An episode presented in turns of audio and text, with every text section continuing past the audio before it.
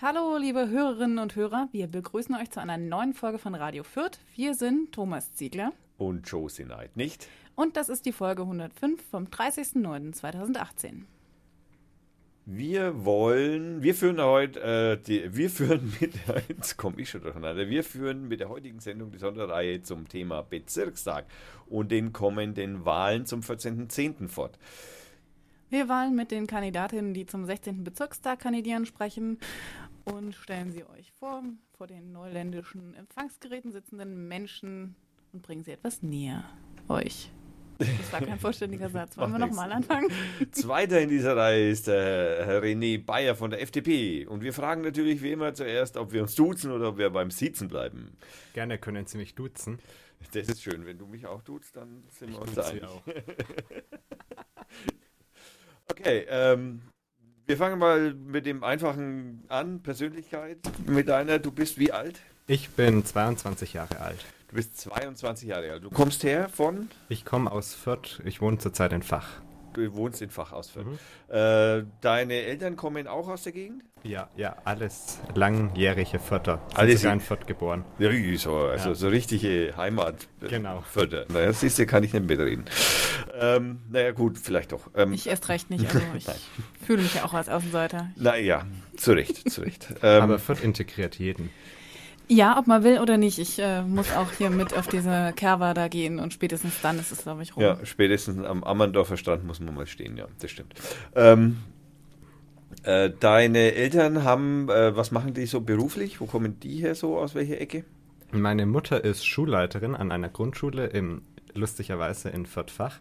Mein Vater arbeitet mittlerweile beruflich in Forchheim als äh, Vertriebsleiter von einem mittelständischen Unternehmen. Verzogen. Einmal über den Fluss drüber war ein, ein weiter Weg. Ähm, du bist ja jetzt noch ziemlich jung. Äh, mhm. Es wird wahrscheinlich die Art und Weise, wie du dich politisiert hast. Wie ist das geschehen?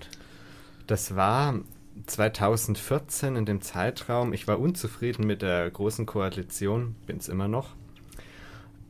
Ich ähm, äh, saß dann damals Anfang 2015 mit einem Studienkommilitonen bei der Hausaufgabe. Also wir mussten, ich habe Mathe studiert im Bachelor. Dort gab es regelmäßig Hausaufgaben. Das war das erste Mal, dass ich alle Hausaufgaben regelmäßig gemacht habe. Yay! Das war eine kleine Überraschung, aber ja, es, äh, ich habe es auch überlebt. Ähm, und nach einiger Zeit äh, kam ich nicht weiter bei der Hausaufgabe, das, ähm, muss man dazu sagen nach einiger Zeit äh, haben wir über Politik zum Sprechen begonnen und es hat sich herausgestellt, er war Mitglied der Jungen Liberalen. Hat mir davon berichtet, wie es äh, dort politisch abgeht und ich war den Jungen, dem Liberalismus immer zugeneigt, jedoch von der FDP an sich in den Jahren, ich kenne sie ja noch aus den Jahren 2012, 2013, wo sie nicht die Partei war, die meine Standpunkte vertreten hat, definitiv nicht. Deswegen war ich an sich mit der Partei sehr kritisch, stand der Partei sehr kritisch gegenüber, habe jedoch dann über die jungen Liberalen mich überzeugen lassen, den Schritt zu wagen, erstmal Mitglied der jungen Liberalen zu werden. Und bin dann nach einigen Jahren, habe ich diesen Reformprozess der FDP, den ja, der ja mit Christian Lindner maßgeblich begonnen hat, mit begleitet und nach zwei Jahren bin ich dann noch, oder eineinhalb Jahren bin ich dann noch Mitglied der Partei selber geworden, nachdem ich gesehen habe, dass die Partei wieder zurückgefunden hat zu dem, was sie mal ursprünglich wollte, nämlich Liberalismus und nicht irgendwie Partei für die Großindustrie oder ähnliches. Also du, du sprichst da, ich, aus meiner, Gen also meine Generation FDP ist ja Genschmann noch, also das ist ja hm. lang, lang her, aber einige Zeit später war ich ein sehr großer Freund von der Sabine Leuthäuser-Schnarrenberger oh, ja. mhm. und äh, ich denke, den, den die Linie der FDP meinst du? Exakt, ja, genau, das ist die Linie. Verstehe, das ist gut. Okay, ähm, die, du hast gerade gesagt, du hast Physik, äh, du hast Mathematik studiert? Mhm, genau. Ähm, Mathematikstudium macht mal, wie, wie kamst du auf Mathematik? Bist du ein, bist du ein mathematisches Wunderkind? Weil ich habe, glaube ich, gelesen Frühstudium. Das stimmt, aber ich habe Informatik im Frühstudium also, gewählt. Okay. Aber ja, ich hatte auch regelmäßig an den Landeswettbewerben für Mathematik teilgenommen, war da auch mittelmäßig erfolgreich. Ich hatte dann damals nach dem Abitur mir verschiedene Studiengänge zur Auswahl. Auch Physik hätte ich wählen wollen, hab, bin dann aber bei Mathematik hängen geblieben. Ich muss ehrlich zugeben, ich weiß mittlerweile nicht mehr so ganz genau, warum ich mich dafür entschieden habe, aber es war die richtige Entscheidung, so im Nachhinein betrachtet. Zwischendrin habe ich mir häufiger gedacht, wie kam ich auf diese Idee? Aber jetzt, wo ich den Bachelor habe, denke ich mir, war die richtige Wahl. Willst du, willst du lieber für was, was, was ist deine, deine Vorstellung für die Zukunft? Möchtest du lieber das N versus NP lösen oder magst du lieber in der Versicherung die Schadensrisikoabteilung äh, leiten oder was ist denn da dein Weg, der dir da besser gefällt? Ich muss zugeben, Versicherungsmathematik reizt mich überhaupt nicht. Ich habe mich jetzt im Studium, gerade im Bachelorstudium, eher Richtung Big Data und mhm. Datenanalyse weiterentwickelt. Dementsprechend wird jetzt mein, habe ich jetzt im Master auch, studiere ich jetzt Informatik, weswegen ich mich für äh, Deep Learning, maschinelles Lernen, äh, diese Themen werden mich jetzt mehr beschäftigen als Versicherungsmathematik. Das war nicht meins. Das ist äh, sehr schön. Freut mich. Nein, wir brauchen, ich glaube, äh, wir brauchen mehr Menschen, die dahin gehen. Also das, das glaube ich äh, auch. Das sind äh, eindeutig zu wenig und wenn das zu wenig sind, dann kann am Ende wirklich sowas wie so der Terminator-Computer rauskommen und so. Und den will ja, glaube ich, irgendwie. Den will keiner. ich auch nicht, nein. und ich sage mal, die Vorzeichen, die schauen, hm, man könnte schon gewisse Ängste in der Bevölkerung sind durchaus zu verstehen, sage ich jetzt mal. Ja, das stimmt. In der Bevölkerung gibt es leider echt zurzeit Ängste. Ja, das gibt's. Ansonsten hast du auch eine sehr schöne Seite, an der man nochmal nachlesen kann, was so dein Lebenslauf lang hergibt. Es sind schon einige Punkte mit drin. Studentische Hilfskraft, dann bist du Vorsitzende der liberalen Hochschulgruppe Erlangen-Nürnberg und Schatzmeister und jetzt Bezirkstagskandidat. Hast du auch mal Zeit für dich? Das ist eine gute Frage, aber ja, ich habe immer wieder Zeit für mich. Ich spiele leidenschaftlich gern Klavier. Schön, ja. Das mache ich also vor allem zur Entspannung. Ich mache das jetzt nicht, um eines Tages Star-Pianist zu werden. Das äh, war nie mein Ziel und dafür fehlt mir auch äh, äh, ausreichend Begabung. Aber so zur Entspannung am Abend mal eine Runde Klavier spielen, das macht mir sehr viel Freude. Also ja, ich habe schon noch Zeit für mich. Auch wenn ich zugegebenermaßen viel mit liberaler Hochschulgruppe, studentischem Konvent und was da alles los ist, zu tun habe. Weil das ist schon viel Engagement für jemanden, der 22 ist. Da haben, glaube ich, viele erstmal andere Dinge auch im Kopf. Deswegen finde ich das schon erwähnenswert. Ja, auf Gut. jeden Fall. ähm, wenn du du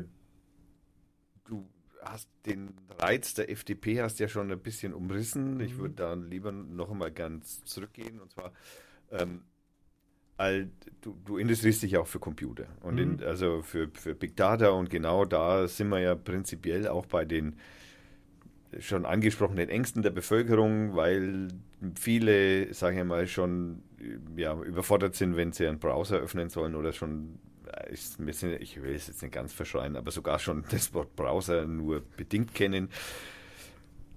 Von dem, was da im Hintergrund abläuft, äh, wie, was weiß ich, gerade bei Big Data-Analysen oder bei, bei Big Data-Erfassungen, wie zum Beispiel äh, das Amazon macht, Google etc., mhm. Apple, alle ja praktisch, die irgendwie damit, also das sind so die Buzzwords, die man halt immer, mhm. oder die Buzzfirmen, die man immer so hört. Es gibt natürlich viele im Hintergrund, die das auch noch machen, von denen man ja. lieber nichts weiß, wenn man ehrlich ist. äh, wie, was, was, wieso bist du dann zur FDP gegangen? Weil normalerweise würde man das ja nicht sofort in Verbindung damit bringen. Also die Computer-Freaks, sage ich mal, die ich kenne, die sind eher sozialliberal, wenn nicht links. Hm. Was mir bei den linken Kräften in dem Land nicht gefällt, ist dieses starre Ablehnen von freiheitlichen Komponenten oder das Fehlen. Nicht ablehnen, aber das Fehlen. Mir fehlt der klare Bezug auf, ähm, oder ich, also ich sage, Dinge sollten verboten werden, ausschließlich dann, wenn sie einem Menschen schaden oder der Umwelt. Das ist für mich so, also kann Ausnahmen geben, aber im Großen und Ganzen ist das für mich so das, wo ich, wo ich sage, da, das beurteilt, ob eine Handlung zu verbieten ist oder halt nicht. Bei äh, gerade eben den linken Kräften ist es häufig, wir müssen das verbieten, um irgendwelche Stellvertreterprobleme zu lösen. okay, das ist aber auch bei Konservativen. So sehen wir ja zurzeit Polizeiaufgabengesetz. Da möchte man Sicherheit schaffen und verkauft dafür seine ganze Sicherheit, die man gegenüber dem Staat hat. Also das ist ja, ja. absurd, was man danach. Und diesen Fokus, den sehe ich so nur bei der FDP in diesem Ausmaß. Mhm. Die, ähm, ich meine, es ist natürlich, äh, die letzten Wahlen äh, im Bezirk hier in Mittelfranken sind ja für die FDP, sage ich mal, man kann beinahe sagen, wie üblich ausgegangen. Mit 3, irgendwas mhm. war das, glaube ich, ne? 3,5 oder irgend so in dem Dreh. Ja, relativ schlecht.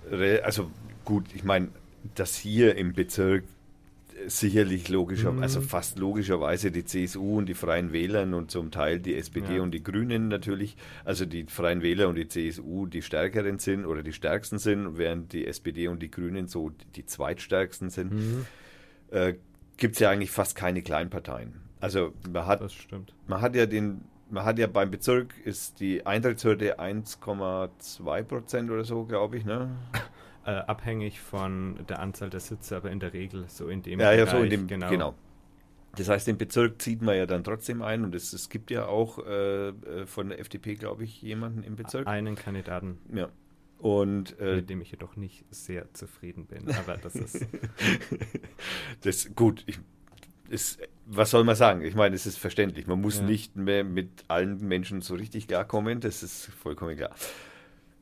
Die ähm, dein bevorzugter Ausschuss, den du denn da denn aufsuchen wollen würdest, wenn du in den Bezirkstag einziehst? Äh, ich würde den äh, Bildungsausschuss bevorzugen. Aus dem Grund, wir haben im Bezirkstag den, äh, haben wir eine Landwirtschaftsschule, die, die sich mit einem anderen Bezirk in, in eine Kooperation betrieben wird die aus meiner Sicht sehr viel Potenzial birgt. Gerade eben Mittelfranken ist jetzt, wenn man so außerhalb von Fürth-Nürnberg ist, ist es schon oder auch Erlangen noch, ist es relativ ländlich geprägt. Also wir haben da sehr viel Potenzial, nutzen es jedoch aus meiner Sicht nicht, gerade eben, wenn wir uns anschauen, was die nächsten Jahre auf uns zukommt für Entwicklung in der Landwirtschaft. Wir werden die Digitalisierung auch in der Landwirtschaft erleben. Es wird so Sachen geben wie eines Tages vielleicht autonome ähm, Traktoren auf dem Feld. Naja, die gibt es ja mehr oder weniger schon. Ja, genau. Und das sind lauter. Wir, haben den automatischen Kuhstall, der, den gibt es mittlerweile schon, der funktioniert auch bei uns in Mittelfranken relativ gut, zumindest bei den Höfen, die ihn einsetzen. Aber ich sehe da noch sehr viel Potenzial, wo wir gerade eben den angehenden Bauern, Bäuerinnen und Bäuern, ähm, Wissen an die Hand geben können, wie wir diese wie man sinnvoll mit der Technik umgeht. Und ich sehe auch die, die, die Chance, dass wir in diesem Bereich mehr Start-up-Kultur fördern, dass wir auch bei uns vor Ort, wo wir ja die Daten gewinnen können von unseren Feldern, von den Bauern, dass wir die auch hier vor Ort aus, äh, auswerten und den Bauern direkt Ratschläge geben. Zurzeit ist es so, es gibt einige wenige große Unternehmen, Microsoft ist eines derjenigen, die ähm, Daten sammeln, die auf dem Feld anfallen. Also zum Beispiel, an welcher Stelle wächst welches Getreide besonders gut, also alle möglichen Daten, was es auch immer ist, und die zurzeit bei sich zentral auswerten. Und ich glaube, das können wir auch lokal bei uns vor Ort. Da brauchen wir nicht wieder die nächsten großen Tech-Giganten aus dem Silicon Valley. Das können wir, glaube ich, auch selber. Wir müssen es nur wollen und in Angriff nehmen. Die ähm, weil du gerade die Rahmenbedingungen angesprochen hast für die Landwirte.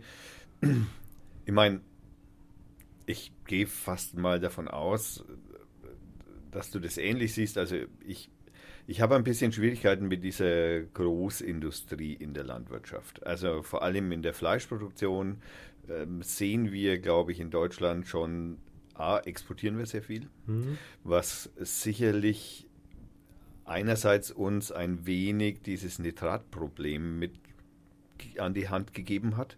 Das heißt, ich bin zum Beispiel ein sehr großer Ski, sehr großer Skifahrer und bin immer in der Schweiz beim Skifahren. Mhm. Und die mhm. Schweiz hat ja, was das angeht, eine komplett andere Ansicht und andere Politik. Die ist auch viel diverser. Die haben viele kleine Bauern, bei denen kostet das Fleisch auch dreimal so viel wie bei uns. Und nicht nur deswegen, weil der Lebensstandardindex höher ist, mhm. sondern das kostet einfach mehr, weil die Produktion von dem Fleisch wesentlich kleinteiliger läuft und insofern die umgehen damit ja diese, naja, Problematik mit den Krankheiten einfach besser. Ja, weil es erwischt ein Bauernhof und dann hast du halt bei uns gleich, weil sie so groß sind, hast du halt gleich eine, also fast eine Epidemie, während mhm. du da halt damit halt kleiner halten kannst. Ich habe mir ich habe mir übrigens Sorgen, dass die Technisierung auf der einen Seite natürlich mehr die Möglichkeit gibt, das besser zu gestalten, aber auf der anderen Seite es fördert möglicherweise die Größe der Betriebe. Und da habe ich wegen Angst. Was denkst du dafür? Ich glaube, die Größe der Betriebe können wir zum einen über die EU-Agrarsubventionen regulieren. Also dass zum Beispiel ab einer gewissen Betriebsgröße keine Subventionen mehr ausgeschüttet werden oder die Subventionen gedeckelt werden. Ich wäre eher für letzteres, dass wir die Subventionen einfach deckeln. Dadurch haben wir ein sinnvolles Maß und ich glaube, das wäre auch das, wo, wo die Agrarsubventionen wirklich Sinn machen als Unterstützung einer kleinteiligen Landwirtschaft. Ich bin mir jedoch nicht sicher, ob langfristig eine ausschließlich kleinteilige Landwirtschaft notwendig ist. Also wir, wir müssen darauf auf, äh, aufpassen, dass unsere Landwirtschaft nicht in irgendeine Sackgasse gerät, in der sie dann durch, sei es durch den Klimawandel oder durch sonst noch welche Entwicklungen, Epidemien, angreifbar wird, weil sie ist no notwendig für unsere Grundversorgung an Lebensmitteln. Das ist klar. Jedoch sehe ich prinzipiell kein allzu großes Problem, wenn wir einige Großbetriebe haben und wenige Kleinbetriebe. Fakt ist jedoch aus Sicht von Landwirts ähm, vom Landschaftsschutz, von unserer Kultur, von unserer bayerischen Kultur, geht dann natürlich ein Stück Kultur verloren. Das muss man sagen, wenn wir mehr Großbetriebe haben. Sehe ich jetzt jedoch nicht als Problem. Hm. Die Landwirtschaft an sich in Deutschland wird ja sowieso sehr stark, vor allem die ist ja geprägt in Norddeutschland und Süddeutschland und die ist ja, die ist ja finanziell geprägt von Subventionen mhm. aller Art. Also von, von Getreidesubventionen über Tierproduktionssubventionen, über die daran hängende Pharmaindustrie, die natürlich mhm. dafür sorgen muss, zwangsläufigerweise, dass die Tiere auch gesund bleiben. Was witzig ist, dass das die Pharmaindustrie machen muss. Ich, ich überspitze das, ich gebe es mhm. zu. Aber ich habe natürlich da schon immer wegen so. Du hast halt, das Kleinteilige hat halt den einen Vorteil, dass du mehr, ich sage es jetzt einmal ganz blöd, Personal brauchst, um die einzelnen Bauern anzusprechen, was sie tun müssen. Also du brauchst mehr Aufwand, um zu sagen, hey, setz dieses Antibiotika ein, weil das ist besser.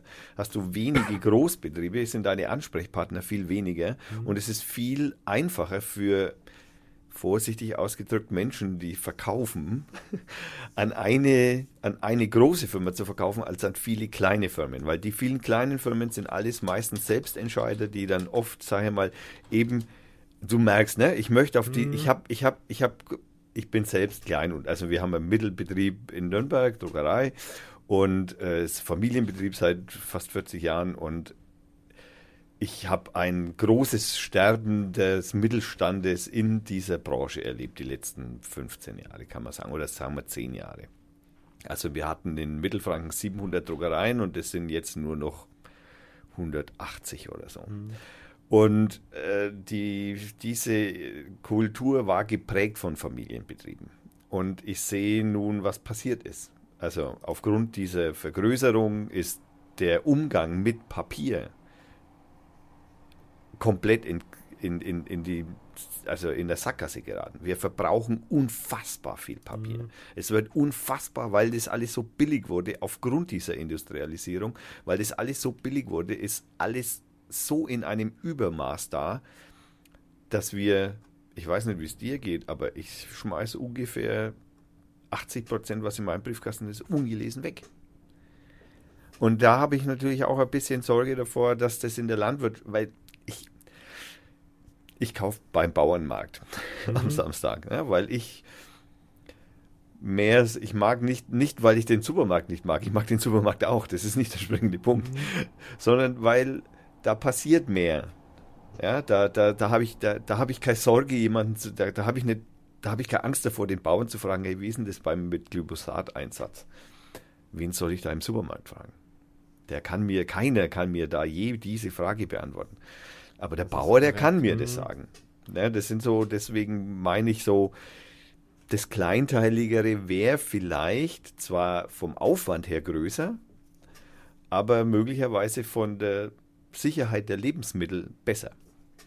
Ich glaube, das könnten wir aber auch durch sehr sinnvolle Kontrollen ähnlich erreichen. Letztlich, es gibt ja auch gewisse Siegel, zum Beispiel das Bio-Siegel, Demeter oder glaube, Demeter ist eines der besten, die es gibt, die äh, ja dem Verbraucher ähnliches oder eigentlich perfekte Schutzstandards garantieren. Gut, man muss vielleicht vorher nachlesen, was sagen die, weil das Bio-Siegel, da, da ist ja dann, also von der Europäischen Gemeinschaft, da ist ja dennoch einiges erlaubt, wo ich sagen würde, hm, ist jetzt vielleicht aus meiner Sicht nicht Bio. Aber gut, das äh, muss man dann vielleicht im Zweifelsfall mal abwägen. Ich glaube, wir haben mittlerweile schon ein Umdenken in der Gesellschaft. Es gibt ja auch mit äh, Bioläden, wo ich nur noch Bioprodukte kaufen kann. Ich glaube, da setzt schon ein Umdenken ein. Am Ende bin ich mir jedoch nicht sicher, ob Bio die einzige Lösung ist. Was ich mir wünschen würde, ist, dass wir auch im Bereich Gentechnik haben wir ja mittlerweile neue Möglichkeiten. Jetzt mit der neuen Genschere, die sind um Welten besser als die alten Verfahren, wo ich dann noch Fremd-DNA in meinen neuen Pflanzen habe. Das habe ich mittlerweile alles nicht mehr. Also diese Verfahren sind deutlich sicherer und können zu einer zu einem stark, zu einer starken Verringerung vom Einsatz von Pestiziden oder sonstigen oder vielleicht sogar vom, zum Ausbleiben dafür führen, äh, also zum, dass ich gar keine Pestizide mehr verwenden muss. Das wäre natürlich das Optimum. Ob was erreicht, muss man schauen. Aber ich, ich glaube, es gibt da noch weitere Möglichkeiten, die wir gehen können und gehen müssen aus meiner Sicht, um hier langfristig perfekte Lebensmittel, die sicher sind, aber die auch, also wo zum einen die Sicherheit gewährleistet ist, dass sie nicht irgendwie giftig, krebserregend, sonst noch was sind, aber zum anderen auch die Versorgungssicherheit gewährleistet ist. Da glaube ich, sollten wir die Wege, die wir bisher haben, und da sehe ich gerade eben die Genschere, wie sie ja genannt wird, als eine der großen Hoffnungen, die ich habe, womit wir dieses Problem zum, zumindest zum Teil in den Griff bekommen können. Dass die Gesellschaft immer dazu neigt, ich glaube, das ist in jeder, Ressourcen zu verbrauchen, wenn sie nichts kosten. Das ist, glaube ich, ein grundsätzliches Problem. Deswegen ist meine Meinung, wir sollten vor allem das besteuern, wo der Markt es nicht schafft, die Preise so zu, äh, so zu erzeugen, dass die, die Kosten, die für die Umwelt, für, die, für den Rest draufgehen, für den Ressourcenverbrauch, dass die mit eingerechnet werden. Wenn das der Markt nicht schafft, dann bin ich bereit, dazu, da auch zu sagen, da sollten wir dann die Produkte besteuern, damit wir eben einen Nachhaltigkeitsfaktor auch über den Preis generieren. Sonst, glaube ich, müssen wir das aber nicht. Die äh, du meinst die CRISPR-Cas-Methode. Genau, exakt. Genau. Ähm, die, es gibt natürlich, ich meine, okay,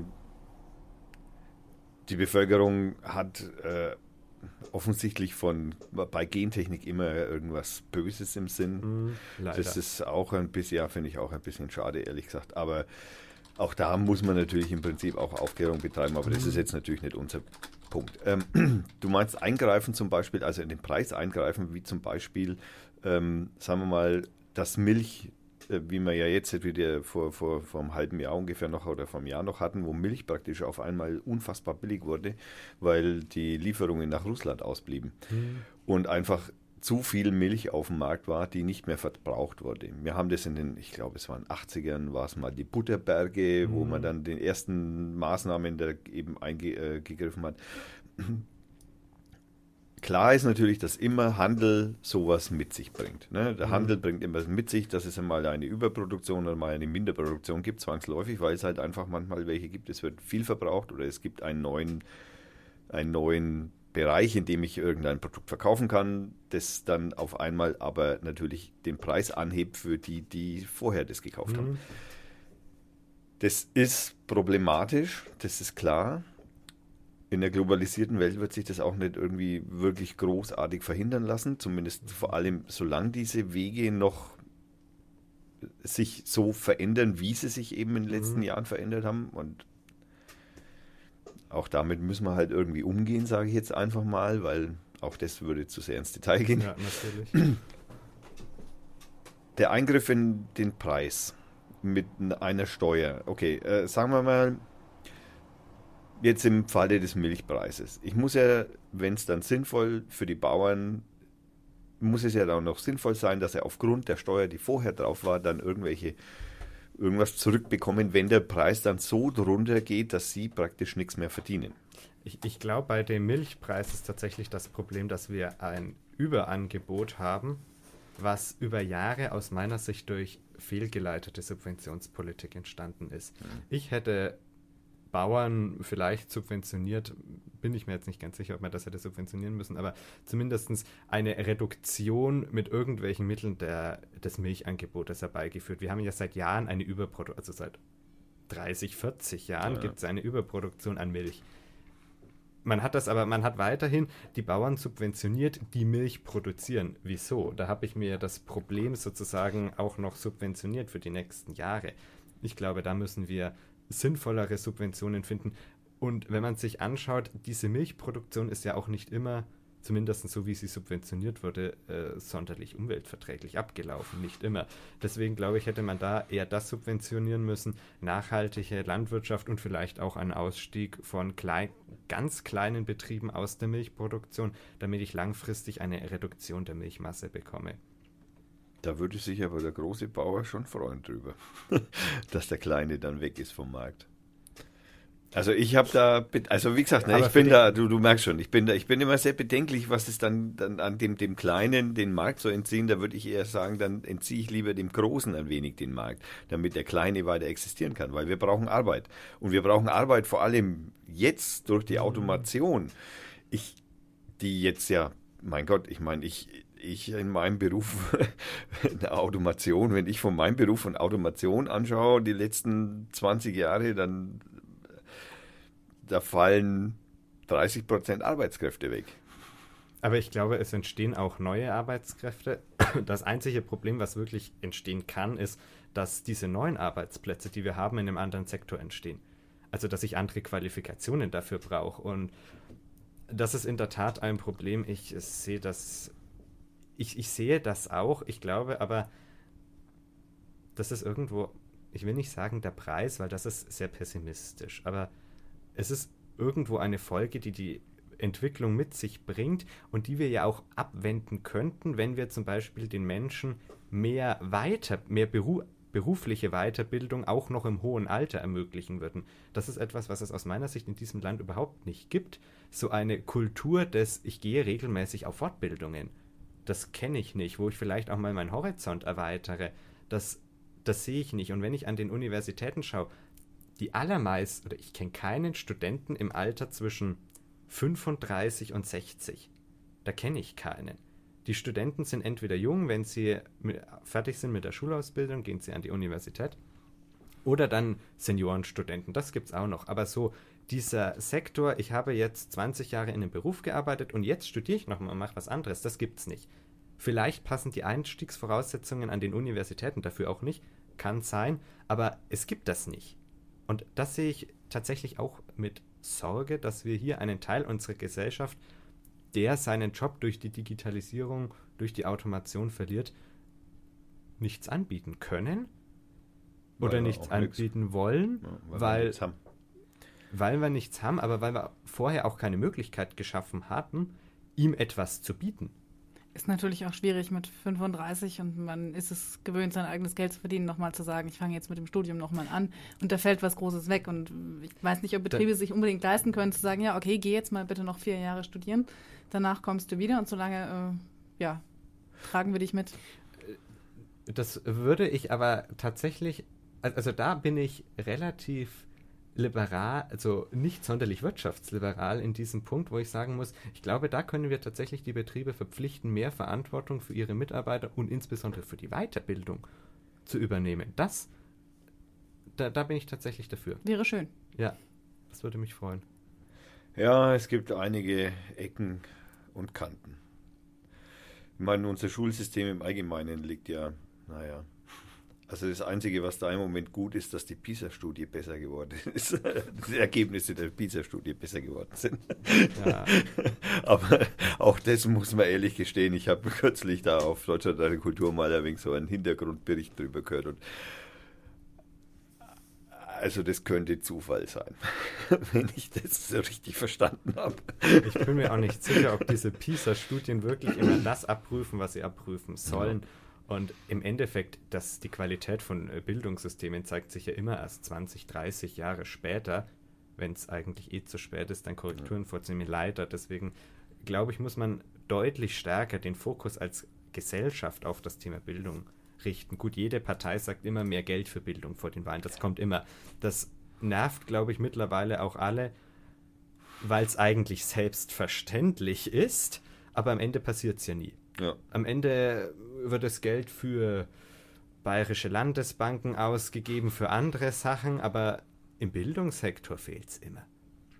Und ich glaube, da brauchen wir auch ein Umdenken in der Politik. Das ist mit Sicherheit für Politiker auch schwierig, weil es ist schöner, irgendwie ein neues Rentenpaket auf den Weg zu bringen. Mehr Geld hier, mehr Geld da, das sehen die Leute sofort. Investitionen in die Bildung, die sehe ich ewig lang erstmal nicht. Das dauert lang, bis sich das rechnet. Aber langfristig ist aus meiner Sicht die Investition in die Bildung die einzige Investition, die wirklich nachhaltig Steuern sichert, die nachhaltig Sozialstandards sichert, weil unser ganzes Sozialsystem muss irgendwo finanziert werden. Und es wird letztlich immer, zumindest bei uns ist es so, durch Umlagen der aktuellen Generation, gerade im Rentensystem, an die ältere Generation finanziert. Und wenn die jüngere Generation das irgendwann nicht mehr stemmen kann, dann haben wir ein Problem. Und ja. deswegen glaube ich, ist Bildung das Allerwichtigste, wo wir deutlich mehr drauf Sagen wir, sagen wir, Im Groben kann man, glaube ich, sagen, dass alle äh, kultur-, sozialpolitischen Eingriffe immer eine Generation brauchen, bis ja. sie äh, Wirkung mhm. erzielen. Vorher wird nicht groß was passieren. Und dann muss man halt auch immer gucken, ne? weil man weiß ja nicht, hat man es richtig gemacht. 25 ne? Jahre später denkt man dann so, oh mein Gott, haben wir da einen Scheiß gebaut. ne, Kam das, ja auch schon vor, ja. Und das soll ja auch schon mal passiert sein. so, ähm, die weil wir jetzt gerade so ein bisschen über die, äh, wir reden jetzt, wir, wir sind jetzt von der Landwirtschaft ein bisschen abgekommen und sind ein bisschen in dieses, äh, in den Blickwinkel der, des, der Liberalen, sage ich hier mal, eingestiegen, mhm. gerade was jetzt auch die Bildungspolitik angeht. Da gibt es ja auch so Bestrebungen, äh, Bildung in einem gewissen Rahmen, was ja auch schon passiert, äh, in der, ja, sagen wir mal, teilweise in private Sektoren zu, äh, für private Investoren zu öffnen man sieht, es gibt Schulen, an denen werden Apple-Computer oder Microsoft-Computer, je nachdem, wer da gerade eben ähm, halt sponsern kann. Das ist bei uns noch nicht so ausgeprägt in der Bundesrepublik, aber in Amerika zum Beispiel ist es relativ mhm. gang und gäbe, dass sowas gemacht wird. Wie siehst du das? Ich glaube, es ist, also wenn tatsächlich ein großer Technikkonzern dort zum Sponsoren beginnen muss, sehe ich das eher als Peinlichkeit des Staates eigentlich an, der es nicht geschafft hat, sinnvoll seine Schulen auszustatten. Am liebsten wäre es mir, wenn es Selbstverständlichkeit ist, dass es an jeder Schule den aktuellsten technischen Stand gibt zumindest für die Schüler. Ich habe auch kein Problem oder ich bin sogar Fan davon, dass die Schüler selbst ihre Technik mitbringen, zum Beispiel Smartphone, Tablet. Sonst hast du für die Schulen das Problem, die müssen es warten, das liegt rum. Gerade eben bei uns in Deutschland ist ja das Problem, viele Schulen sind damit überfordert mit der technischen Ausstattung, die sie haben. Sie können sie nicht warten, sie wissen nicht, wie es geht, sie haben kein Personal dafür. Deswegen glaube ich, ist es sinnvoll, dass jeder Schüler seine eigene Technik mitbringt und wer sie sich nicht leisten kann, für den sollte es dann einen Förderverein geben, der sie ihm dann kostenlos zur Verfügung stellt. Aber ich glaube, es wäre sinnvoll, dass jeder Schüler selbst seine Technik mitbringen kann und dass insgesamt ein, ein exzellentes Angebot, eigentlich, eigentlich müsste an den Schulen das beste technische Angebot sein, zur Verfügung steht, dass die Schüler damit umgehen können. Und das heißt auch, dass der Staat selber eigentlich das in die Hand müsste. Nimmt. Weil äh, das Problem ist ja auch, wenn dann einzelne Unternehmen das sponsern, die machen das natürlich leidenschaftlich gern. Die wollen aber im Gegenzug, warum machen die das dann kostenlos? Naja, weil wer 20 oder wer seine ganze Schullaufbahn mit Apple gearbeitet hat, naja, der wird es auch später verwenden. Also das ist Kundensicherung aus Sicht der Konzerne sehr sinnvoll. Ob das gesellschaftlich so das ist, was man haben möchte, da bin ich mir nicht sicher. Ja, ich bin mir da auch eher unsicher. Wir, wir wollen ja nicht, dass alle dann am Ende super mit Apple-Computern umgehen können, sondern damit sie insgesamt mit dem Konstrukt Computer, Smartphone, was es auch immer ist, umgehen können. Und die Gefahr besteht tatsächlich. Gut, auf der einen Seite das natürlich umzusetzen. Jetzt haben wir natürlich das eine Problem, dass Bildungssache ja bei uns Ländersache ist. Das ist also, was jetzt auf der einen Seite natürlich wiederum Vorteile hat, auf der anderen Seite natürlich wiederum Nachteile hat. Das ist dann natürlich auch immer so abwägen. Äh, so ist es auch da, ne? find mal einen Standard, den, wenn dann die Kinder ihre oder die Schüler ihre, ihre, Tablets oder ihre Laptops oder was auch immer mitbringen, find mal einen Standard, auf dem man sich dann einigt unter diesen ganzen verschiedenen Betriebssystemen, verschiedenen äh, Devices im Allgemeinen schon. Hm. Da könnte es dann schon auch schwierig. Ich weiß nicht, ob es da so groß einen Standard geben muss. Also der einzige Standard ist ja eigentlich ein, ein Standard, mit dem ich meine Dokumente austausche. Ja. Das ist aus meiner Sicht den einzigen, den ich wirklich brauche. Ich, ob jetzt das ein, ob der eine Schüler mit ähm, Word oder was weiß ich, was ist unter Apple mit Office oder LibreOffice genau. macht, also genau. Das ist mir egal. Okay. Puh. Gehen wir über gehen wir über in die Themengebiet rationale Politik. Mhm. Das ja auf deiner Homepage auch noch zu lesen ist. Äh, bei dem ähm, bei dem äh, Thema möchte ich vorweg noch schnell einfügen, dass auf der Homepage von Radio Fürth äh, wir einen Kommentator haben, der sehr gerne sehr viele Fragen gestellt hat und er hat auch ein paar andere Fra wieder Fragen gestellt. Mhm. Ähm, beim André haben wir das so gemacht, dass er dann auf der Webseite die äh, selbst beantwortet hat in Schriftform ich weiß nicht, wie würdest du das lieber handhaben? Weil einige Fragen streifen wir sowieso oder beantworten wir sowieso oder mhm. habe ich sowieso auf dem Schirm. Äh, andere Fragen sind von, was ist deine Lieblingsmusik zum Beispiel? Also, ich weiß nicht, wenn du Zeit und Lust hast, kannst du dich mal hinsetzen und die, ich zeige es dir mal, dass du mal mhm. ungefähr einen Überblick hast, um wie viele Fragen das da geht. Nein, das sind äh, Fragen das habe ich. Welche Musik hörst du? Wie wird sich die äh, FDP für die Legalisierung von Cannabis? Äh, was sind die wichtigsten Ziele, die du im Bezirkstag hast und welche Filme magst du? Solche Fragen sind es. Mhm. Äh, die kannst du entweder über die Kom Kommentarfunktion selber beantworten oder wir sprechen sie jetzt durch. Also der André hat sie selbst beantwortet auf seine. Wir, wir können sie gerne auch durchsprechen. Also okay. Dann würde ich nämlich vorschlagen, machen wir jetzt, äh, arbeiten wir uns jetzt mhm. äh, nicht jetzt sofort so an allen Fragen ab, sondern, sondern machen, streuen die immer, genau. streuen die immer ein, genau. Okay, ähm, jetzt hast du eben, wie schon angemerkt, die, äh, die Worte vernünftige und rationale Politik. Äh, mhm. Was meinst du mit, also gehen wir zuerst auf das zweite ein, was ist rationale Politik? Ich verstehe darunter eine Politik, die ihre Entscheidungen bis zum Ende durchdenkt, also alle Entscheidungen, die sie treffen muss. Häufig sehe ich in der Politik, dass Entscheidungen kurzfristig irgendwie übers Bein gebrochen getroffen werden. Man denkt nicht drüber nach, man stellt fest, das passiert auf Bundesebene, passiert auf Länderebene, aber auch bei uns im Bezirkstag ist es ja massiv passiert. Ähm, Beispiel Gehalt des Chefs der Bezirkstagskliniken. Das hat man irgendwann erhöht, weiß nicht, ob das nötig war, aber gut, hat man gemacht, um sich dann ein oder zwei Jahre später zu fragen, oh, hat man es ihm jetzt vielleicht zu stark erhöht? Das ist genau das, was aus meiner Sicht nicht rational ist. Wenn ich ihm das Gehalt schon erhöhen möchte, dann muss ich mich vorher fragen, wie hoch soll es denn sein? Was wäre denn angemessen? Und wenn ich diese Frage nicht beantworten kann, was in dem Fall ja zumindest dem Verwaltungsrat nicht möglich war, sonst hätte er sich nicht hinterher gefragt, dass es vielleicht zu hoch war und ist er zum Ergebnis gekommen, es war wohl zu hoch, ähm, dann muss er sich fragen, wen kann ich mir an Ratschlägen einholen. Es ist ja nicht schlimm, wenn man als Politiker mal zu dem Thema keine Ahnung hat ich, ich kann auch nicht alles wissen, was auf dieser Welt passiert. Das ist nicht schlimm. Aber das muss ich erkennen. Das ist ja gerade die Fähigkeit von uns Menschen, dass wir erkennen können, oh, ich weiß was nicht. Und dann versuchen, mir Ratschläge reinzuholen. Wie löse ich dieses Problem nicht jetzt? Und nicht einfach selbst entscheiden und hoffen, dass man dann wohl schon eine sinnvolle Lösung hat, weil in dem Fall ging es schief. Und was ist das, was bei der Bevölkerung hängen bleibt? Das ist, ja, die Politik hat keine Ahnung, hat irgendwas gemacht und dann wundert man sich hinterher über Politikverdrossenheit und diese gesamten Folgen, die aus meiner Sicht vor allem durch Politik resultieren, wo man nicht nachgedacht hat, wie zum Beispiel die Erhöhung. Aber da gibt es, der Bezirkstag hat noch mehr ah, Beispiele geliefert. Hatte. Ähm, wir ich hatte die, ich hatte die Woche, na dieses Wochenende hatte ich einen, einen kurzen Disput auf Facebook mit auch einem Politiker aus Hamburg, ähm, oder sagen wir Diskussion, mhm.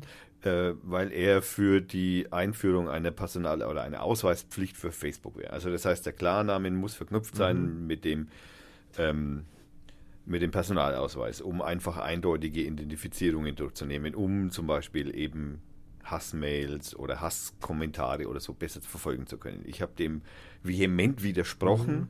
und habe äh, das ging dann einige Male hin und her und äh, es blieb ergebnislos, weil er sich überhaupt nicht dazu bereit erklärt hat, überhaupt Informationen darüber von der Gegenseite anzunehmen.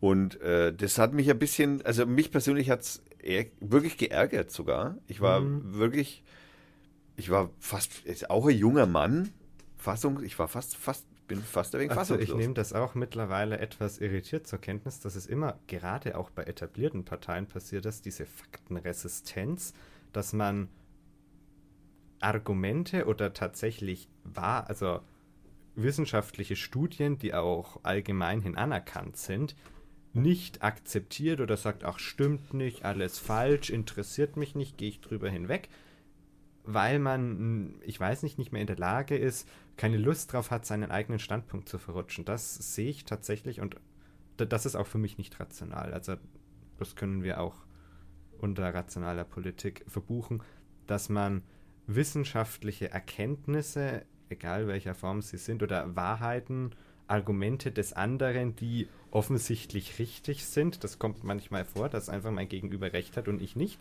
Das muss ich dann anerkennen, auch wenn es mir schwerfällt, das ist leider so.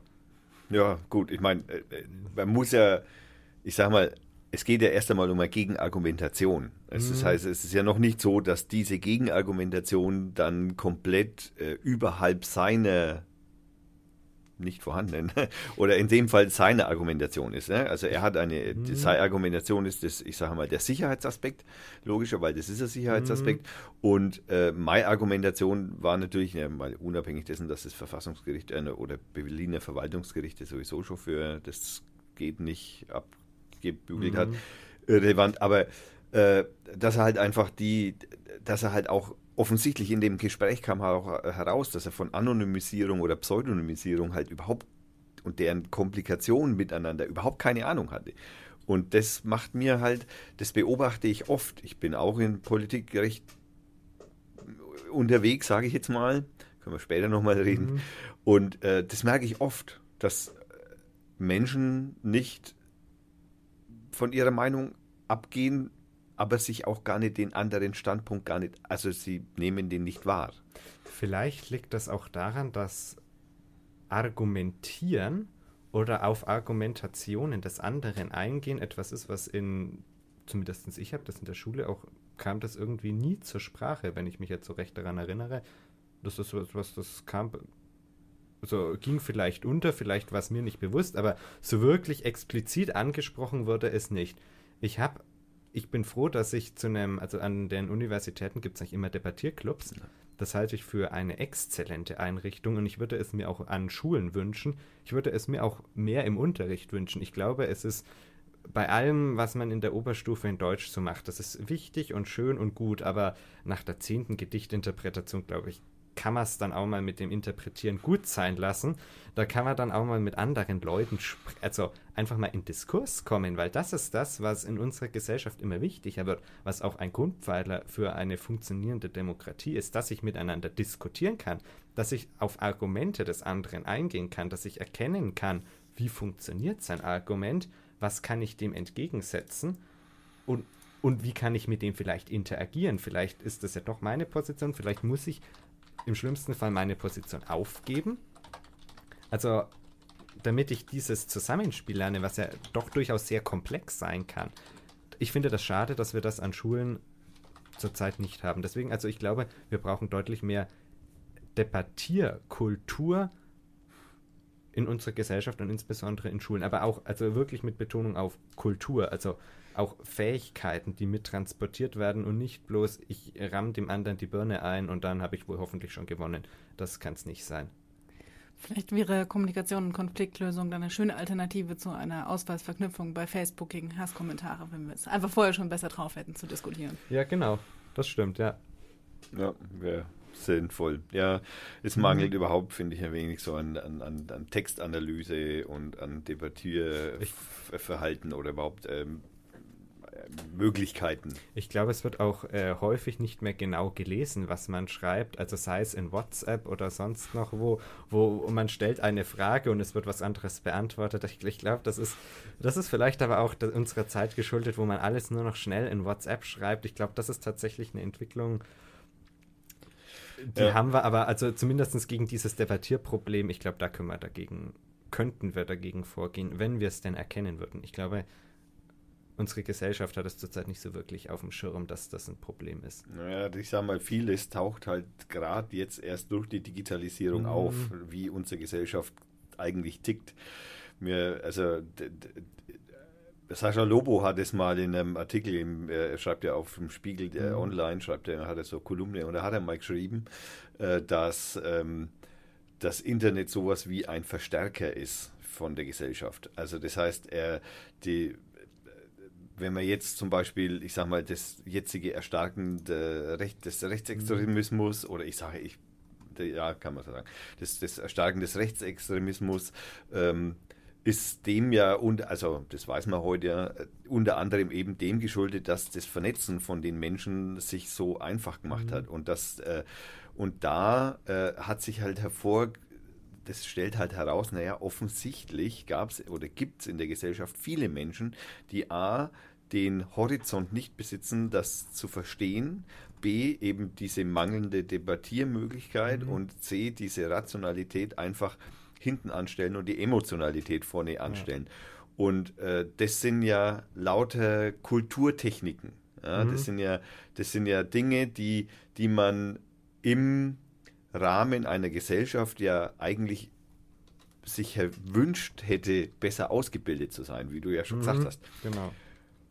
Und jetzt sehen wir, nein, wir haben offensichtlich viele Menschen, die ähm, ja, doppelmoralisch denken Mhm, ja. Und das halt einfach bisher nicht aufgefallen ist, aber jetzt auf einmal fällt es auf. Und zwar deswegen, weil es halt auf einmal laut ist. Und das ist halt so, deswegen denke ich, dass das eher, denke ich, dass, ich bin jetzt nicht so immer einverstanden mit dem, was Sascha Lobo schreibt, aber ich denke, das ist halt ziemlich, also zumindest ein guter Teil einer Analyse in das Problemfeld rein.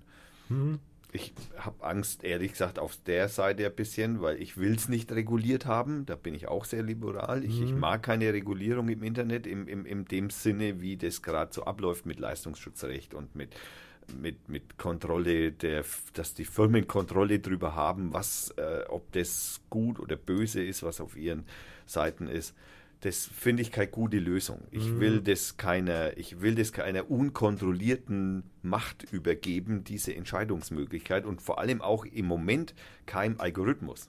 Und ich meine, wir wissen, Google Würde hat. Ich auch nicht machen. Genau. Google hat gute Algorithmen, was YouTube Upload mhm. und so angeht. Das weiß ich selber, weil ich selbst YouTube Upload hier und da mal. Und äh,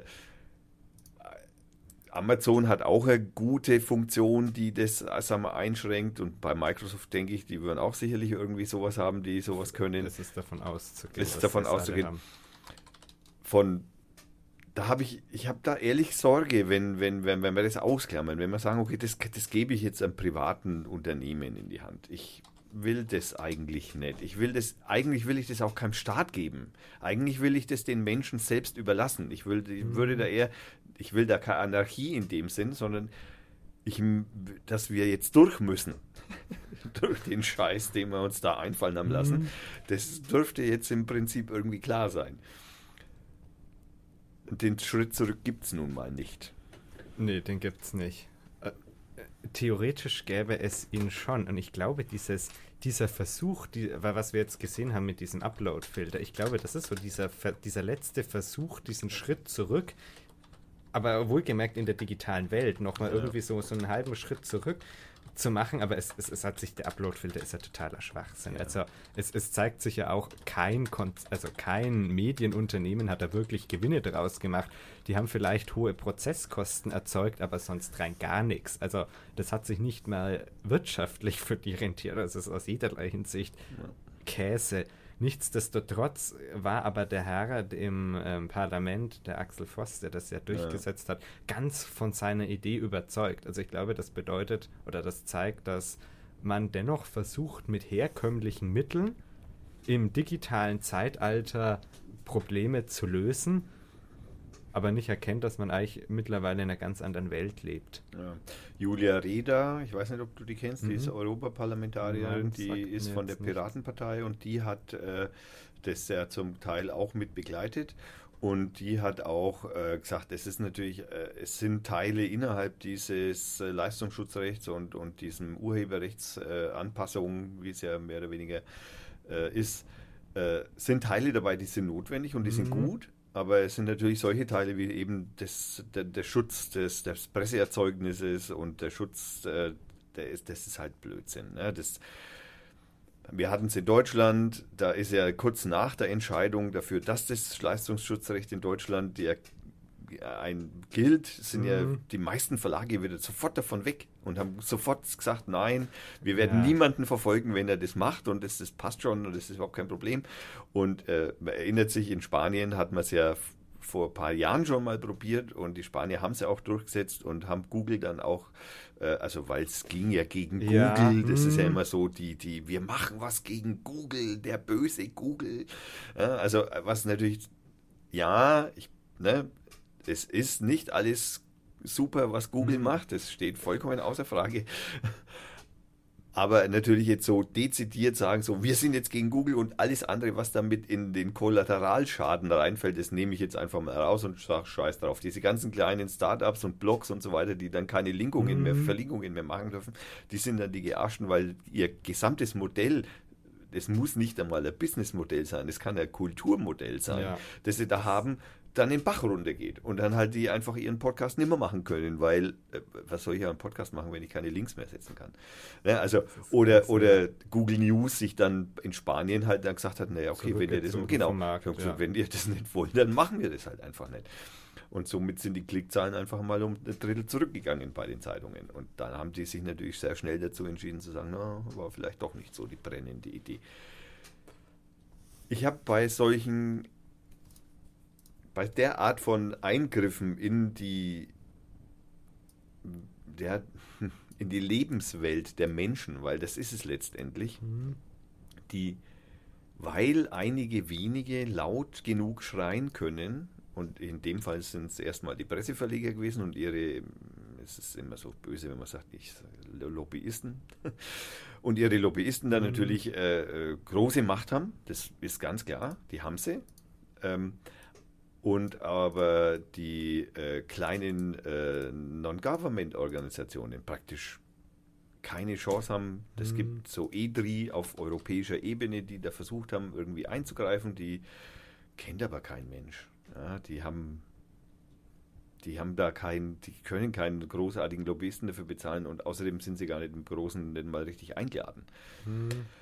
Das ist schwierig. In so parlamentarischen Situationen habe ich von diesen, da müsste es eine Steuerung geben dafür, dass man sagt, okay, so und so viel dürfen von der Industrie da sitzen und so und so viel müssen von äh, müssen von auch von den gesellschaftlichen Organisationen da sitzen, damit man dann Ausgleich in der Findung schon hat. Ich bin mir nicht sicher, ob man das wirklich steuern müsste. Also ich kenne einen ehemaligen Bundestagsabgeordneten, der wohnt auch bei uns in Fach, Norbert Eimer mit dem habe ich auch schon mal über Lobbyismus gesprochen und der sagt eigentlich, und mittlerweile gebe ich ihm da auch recht, dass es eigentlich die Aufgabe der Politiker, einen Ausgleich zwischen den einzelnen Interessensgruppen herzustellen.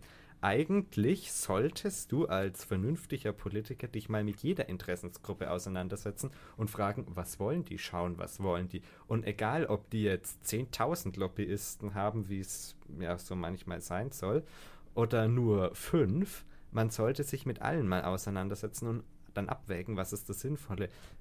Ich glaube, es passiert nur nicht. oder viel zu selten. Wenn ich mir anschaue, was dann am Ende rauskommt, ist es häufig, mu muss ich tatsächlich etwas, äh, etwas irritiert feststellen. Ich glaube, die meisten Politiker, zumindest die zurzeit in den pa Parlamenten sitzen, lassen sich dann am Ende doch irgendwie leiten von ich habe Angst, weil der von Arbeitsplätzen gesprochen hat. Ja, genau. Ir irgend solchen seltsamen Argumenten, da wird dann nicht wirklich abgewogen, da wird dann nicht mit den anderen gesprochen. Das, das finde ich traurig, aber ich glaube, das ist eher ein Problem der, der, der Menschen, die wir gewählt haben, als derjenigen, die schreien, weil die, die schreien, die gibt es immer und das würden die auch immer machen. Und ich glaube, dann ist es sinnvoller. Und wir wählen ja auch das Parlament, um einen Ausgleich äh, zu erzeugen. Wir wählen das ja nicht, damit wir im Chaos enden, sondern dafür wählen wir ja die Vertreter, dass die in unserem Sinne sinnvoll entscheiden. Da müssen sie sich natürlich auch in unserem Sinne dann bitte treffen. Und ich glaube, es ist im Sinne der Bevölkerung, dass ein Ausgleich zwischen den Interessensgruppen stattfindet. Ich habe die Woche einen Artikel von, habe ich vergessen, einem, war das französischer Philosoph, ich kann es jetzt nicht ganz genau sagen, ob das, der hat irgendwie so gesagt, dass ähm, 80 Prozent der Menschen halt einfach auch eigentlich sich damit überhaupt nicht auseinandersetzen. Und diese 80 Prozent hören dann im Zweifelsfall halt nur das, was am lautesten nach oben geschwemmt mhm. wird und treffen dann natürlich aufgrund dieser mangelnden Informationen mangelhafte Entscheidungen, indem sie mangelhaft wählen, sage ich jetzt mal vorsichtig.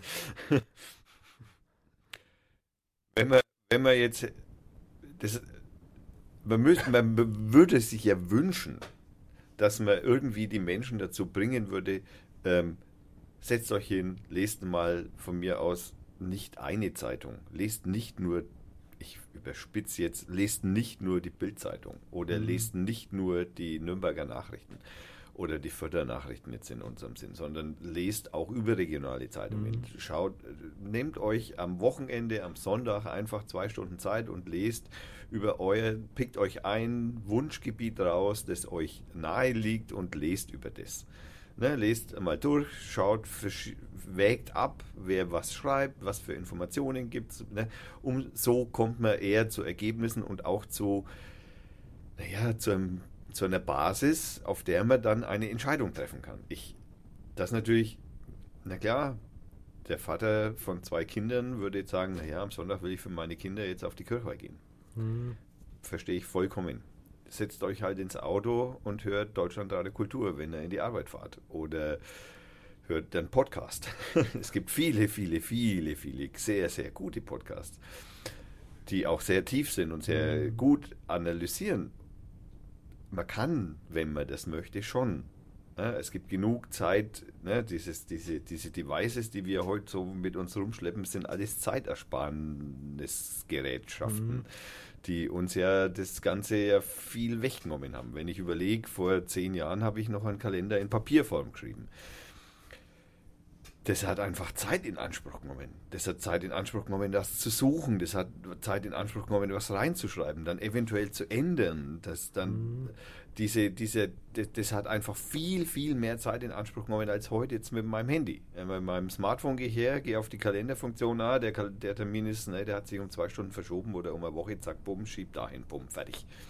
Ja, da steht dann auch drin, mit wem ich mich treffe, wo ich mich treffe, äh, welches Thema, was ich nicht vergessen darf, was ich mitnehmen muss. Äh, das sind alles Dinge, die ich dann in einer gewissen Automatisierung schon habe.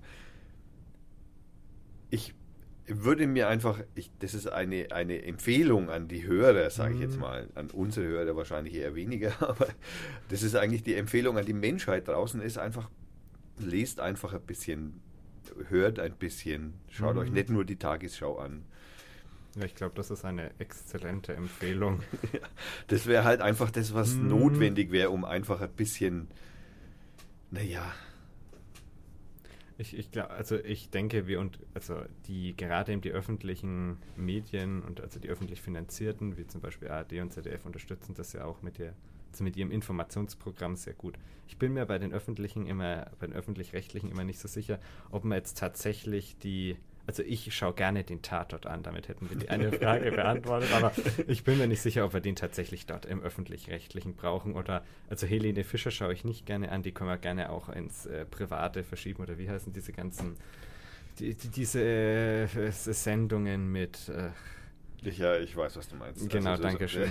ähm, also ich glaube, also ich würde mir tatsächlich öffentlich-rechtliche wünschen, die viel mehr, einen viel größeren Fokus noch legen auf ihre, auf das Informationsangebot, auf Bildungsangebot, dass sie da tatsächlich die Gesellschaft weiterbringen und weniger jetzt hier auch mal, also James Bond können wir tatsächlich auch ähm, Privatfernsehen. Das, das muss tatsächlich nicht auf ZDF laufen, auch wenn es nett ist, muss aber nicht sein. Und ich glaube, da, also da könnte man noch mehr Fokus legen, aber ich halte die öffentlich-rechtlichen für einen sehr wichtigen Teil unserer Medien- und Informationslandschaft, den ich auch nicht missen möchte. Nein, auf gar keinen Fall. Ich, also da gehen, sind wir uns absolut ja. einig. Nur weil ich hier sitze und Podcast mache, heißt das nicht, dass ich die öffentlichen Rechtlichen nicht mehr mag. Nein, das stimmt Nein, natürlich also, nicht. Weil vieles meines Wissens kommt aus mhm. äh, öffentlich-rechtlicher Quelle. Also, genau. Und ich möchte sogar fast sagen, also bestimmt 90 Prozent davon. Also insofern. Ich muss auch zugeben, bei mir sind es ähnlich viele. Also ich schaue immer die Nachrichten auf der Tagesschau-Webseite ja. an ja. und die sind eigentlich immer gut. Also ich habe da noch nie Fake News gesehen. Wenig. Und also ja, es sind sicherlich einmal zwei, drei, haben wir uns verhaspelt oder so und es kommt natürlich um Gott, wir sind Menschen. Aber es wird ja dann auch darüber berichtet, dass es ein ja. Fehler war. Also das, also die haben schon noch den Anspruch an Objektivität und selbst bei Zeitungen bin ich mir da, also ich bin auch noch ein Fan von Zeitungen, aber ich kann verstehen, wenn keiner mehr die lesen möchte, weil es ist ja, das Papier, man muss es mitnehmen, auf dem Tablet ist das echt schön. Aber es gibt ja auch Online-Zeitungen, also gibt es ja auch, die, die gut sind. Da bin ich mir doch nicht immer sicher, gerade so bei der Bild-Zeitung oder so, da gibt es schon echt Zeitungen, die nicht immer den Anspruch an 100% Objektivität haben, sondern eher schönes, so schöne Überschrift, schönes Bild und dann wird es schon passen. Oder noch schlimmer in den Vereinigten Staaten, da gibt es ja Sender, da muss man sich vorstellen, da gibt es Fernsehsender, die sind, die haben eine Parteimeinung. Also was ist das denn? Also das es ist für mich ein bisschen absurd, aber Tja, Fox News. Ja, genau, sagen. Fox News. Das. Du wolltest reißerisch sagen und nicht schön, vermute ich. Äh, ja, reißerisch, Entschuldigung, ja. Aber wir haben dich schon verstanden, denke ich. Gut, dass wir vorher noch alle Zeitungen versteckt haben. Ja, stimmt. alle unwichtigen. ähm, ich möchte natürlich in die Bresche springen für das in Deutschland wirklich sehr ausgeprägte Radioprogramm, das man das zum stimmt, extrem noch, großen ja. Teil inzwischen auch in, im Internet äh, mhm. unendlich mhm. abrufen darf. Juhu! Äh, nicht nach sieben Tagen gelöscht werden muss. Also Deutschland Deutschlandradio Kultur kann Gott sei Dank ihre ganzen Berichte einfach stehen lassen. Und äh, es gibt viele, viele regionale Radiosender wie die ganzen, wie Hessen, hm. Hessen, Hessen 5 aktuell oder Bayern 5 aktuell oder solche, die gibt es in allen Bundesländern. Und es ist immer gut, wenn man hier und da mal ein solchen Radiosender aus einem anderen Bundesland mhm. anhört, weil dann man auch mal hört, wie denn der Blick von außen auf das eigene Bundesland ist. So ist dann auch immer der Blick von außen, die Züricher Zeitung mal zu lesen mhm. oder so, um einfach mal zu schauen, was denken denn die Ausländer über uns. Ja. Gut, ich bin jetzt des Französischen nicht mächtig, insofern kann ich leider Le Monde oder sowas nicht lesen. Würde ich gern, aber mhm. äh, es gibt Übersetzungen, in denen du solche über, Stimmt, großen ja. überregionalen mhm. Zeitungen dann auch lesen kannst. Und da ist, lohnt immer ein Blick. Mhm. Also es, man kann Meinung existiert nicht, weil eine Zeitung eine Meinung hat, sondern Meinung existiert, was der Leser denkt, wenn er viele Informationen mhm. oder viele Zeitungen ja. gelesen hat. Aber wir hatten es ja vorhin im Sinne der Fort- und Weiterbildung kannst du bestimmt jetzt auch noch Französisch lernen. Ja. Wir melden dich einfach mal an. Es gibt sicher auch VHS-Kurse oder ähnliches. Bestimmt. Also mit Sicherheit hier, gleich um die Ecke. Stimmt, ja. okay. Ähm. Es gibt da noch einen dritten Punkt, den du aufzählst, auch auf deiner Seite, der dir wichtig ist. Und der überschneidet sich, glaube ich, mit unserem letzten Gesprächspartner auch so ein kleines bisschen. Und das ist ähm, dass du dich für die Belange von LSBTI-Menschen einsetzen möchtest. Ich bin da immer ein bisschen gestolpert, mhm. weil das Q mir irgendwie fehlt für queer. ja, das natürlich auch. Also queer war natürlich explizit. Okay. Eingeschlossen. Bin nur gestolpert, deswegen, und es überschneidet sich so ein bisschen mit dem, was unser letzter Gesprächspartner im Prinzip gesagt hat, nämlich, dass Inklusion für ihn auch ein wichtiges Thema mhm. ist und gerade auch die Belange dieser ja, Menschengruppe, sage ich mal. Äh, das ist was, was dir am Herzen liegt, offensichtlich. Mhm. Und wie könnte da dein Beitrag aus dem Bezirkstag heraus aussehen? Der Bezirk fördert ja zurzeit schon ein Projekt zusammen mit der AIDS-Hilfe Nürnberg, ist es meines Wissens, ähm, das aus meiner Sicht deutlich noch ausgebaut werden kann. wenn ich mir die Projekte des Bezirks anschaue, wir haben einige soziale Projekte, die wir fördern. Und äh, zurzeit ist es ja so, einige Kommunen in Bayern, zum Beispiel Nürnberg, München, aber auch Regensburg, fördern aktiv zum Beispiel äh, Stammtische für junge queere Menschen. Aber auf dem Land haben wir gar nichts. Also für die Landkreise ist es kein Thema, für die einzelnen Kommunen in den, in den ländlichen Regionen ist es auch kein Thema, weil es einfach zu wenig Nachfrage danach gibt. Und gerade eben hier sehe ich den Bezirk als ein Gremium, was aktiv eingreifen kann, weil aus meiner Sicht sollte der Bezirk sich vor allem darum kümmern, über, um die Themen, die für die Kommunen zu klein sind. Das ist ja auch die formale Aufgabe des Bezirks, aber die dennoch von Bedeutung sind. Und deswegen glaube ich, könnte hier der Bezirk deutlich aktiver vorangehen, zum Beispiel durch Förderung der Projekte wie äh, Schlau ist so ein Projekt, da gehen junge queere Menschen in Schulen und berichten über ihre Erlebnisse. Das gibt es zurzeit sehr schön in Nürnberg, da funktioniert das relativ gut oder eigentlich exzellent, muss man sagen. Im, außerhalb der Städte passiert es aber leider nicht und ich glaube, da können wir noch sehr viel an, an Wissen weitergeben und der Gesellschaft auch mit auf den Weg geben, weil ich glaube, Gesellschaft gewinnt immer, da bin ich mir absolut sicher.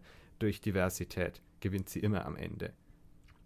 Sehen vielleicht nicht alle leider so in unserer Gesellschaft, aber der Großteil sieht es zum Glück mittlerweile so und dieses Wissen müssen wir auch einfach weitergeben. Und ich glaube, da, da brauchen wir noch deutlich mehr Engagement, was auch durch den Bezirk vertreten werden sollte. Ich sehe auch schon im Hintergrund die ersten Leute schreien, die Frühsexualisierung unserer hm. Kinder in den Schulen und alle Kinder werden schwul werden, weil das ja so funktioniert. Ähm, ja, Sorge vor solchen Stimmen, die dir da auch begegnen können durchaus? Die werden mit Sicherheit kommen, aber Sorge habe ich keine vor denen. Also die gibt es jetzt schon, die schreien nervtötend durch die Gegend. Ja, äh, die haben wir leider, aber Sorge vor denen habe ich keine.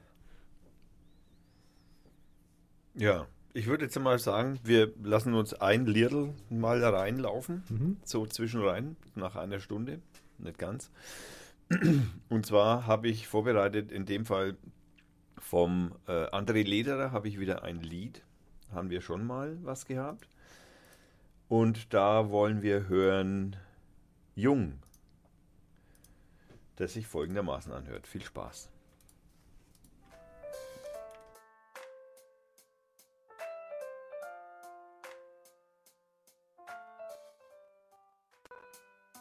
Wir haben keinen Benz in der Garage, keinen Schein in der Tasche, doch träumen davon Taschen für die nächste Reise zu packen. Wir sind gewohnt, Dinge, die anstehen, alleine zu machen und trennten uns von all den Träumen, die wir eigentlich hatten.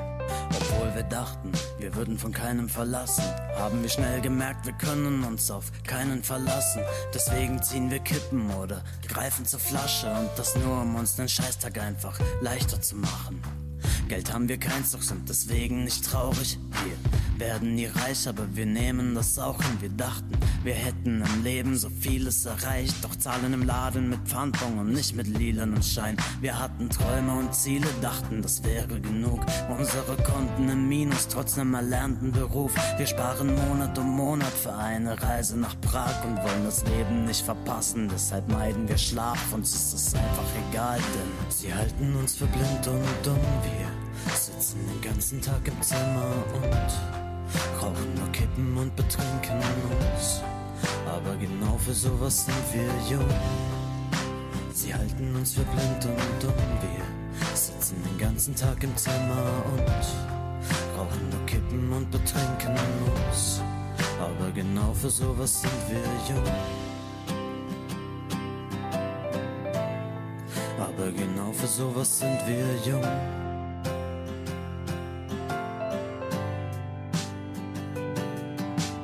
Besitzen nur Dinge, die man zum Leben nicht braucht. Zwar ist der Kühlschrank leer, doch wir haben eine schwedische Couch. Wir sitzen in Bars und Diskotheken, doch reden nur belangloses. Brauchen auch nicht wirklich einen Grund, damit wir anstoßen. Du siehst das jetzt vielleicht als klägliches da, also noch wir gehen täglich zur Arbeit wegen der im Sparschwein. Schmieden Pläne für die Zukunft, doch das richtige Datum wird auch in 20 Jahren nicht kommen. Wir setzen wir selber schuld, dass manches dann daneben geht. Doch muss man sie erst machen, dass man lernt, wie man zu Fehlern steht. Heute hängen wir an Flaschen, vielleicht morgen am EKG, vielleicht lernen wir es bald. Doch vielleicht ist es dann nicht zu spät. Doch was du wahrnimmst, sehen nur deine Augen. Wie kannst du dir dann über uns ein Urteil erlauben? Du zeigst auf uns und stellst dich damit eine Stufe über uns. Doch denk mal drüber nach, vielleicht warst du in deiner Jugend genauso. Sie halten uns für blind und dumm, wir sitzen den ganzen Tag im Zimmer und rauchen nur Kippen und betrinken uns. Aber genau für sowas sind wir jung. Sie halten uns für blind und dumm, wir sitzen den ganzen Tag im Zimmer und rauchen nur Kippen und betrinken uns. Aber genau für sowas sind wir jung. Aber genau für sowas sind wir jung.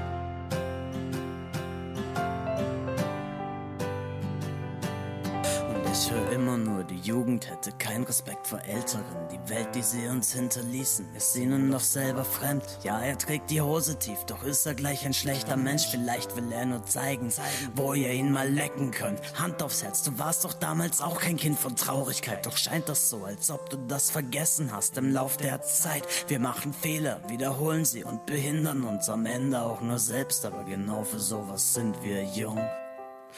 Sie halten uns für blind und dumm, wir sitzen den ganzen Tag im Zimmer und rauchen nur Kippen und betrinken uns. Aber genau für sowas sind wir jung. Sie halten uns für blind und dumm, wir sitzen den ganzen Tag im Zimmer und rauchen nur Kippen und betrinken uns. Aber genau für sowas sind wir jung. Sie halten uns für blind und dumm, wir sitzen den ganzen Tag im Zimmer und rauchen nur Kippen und betrinken uns. Aber genau für sowas sind wir jung. Aber genau für sowas sind wir jung.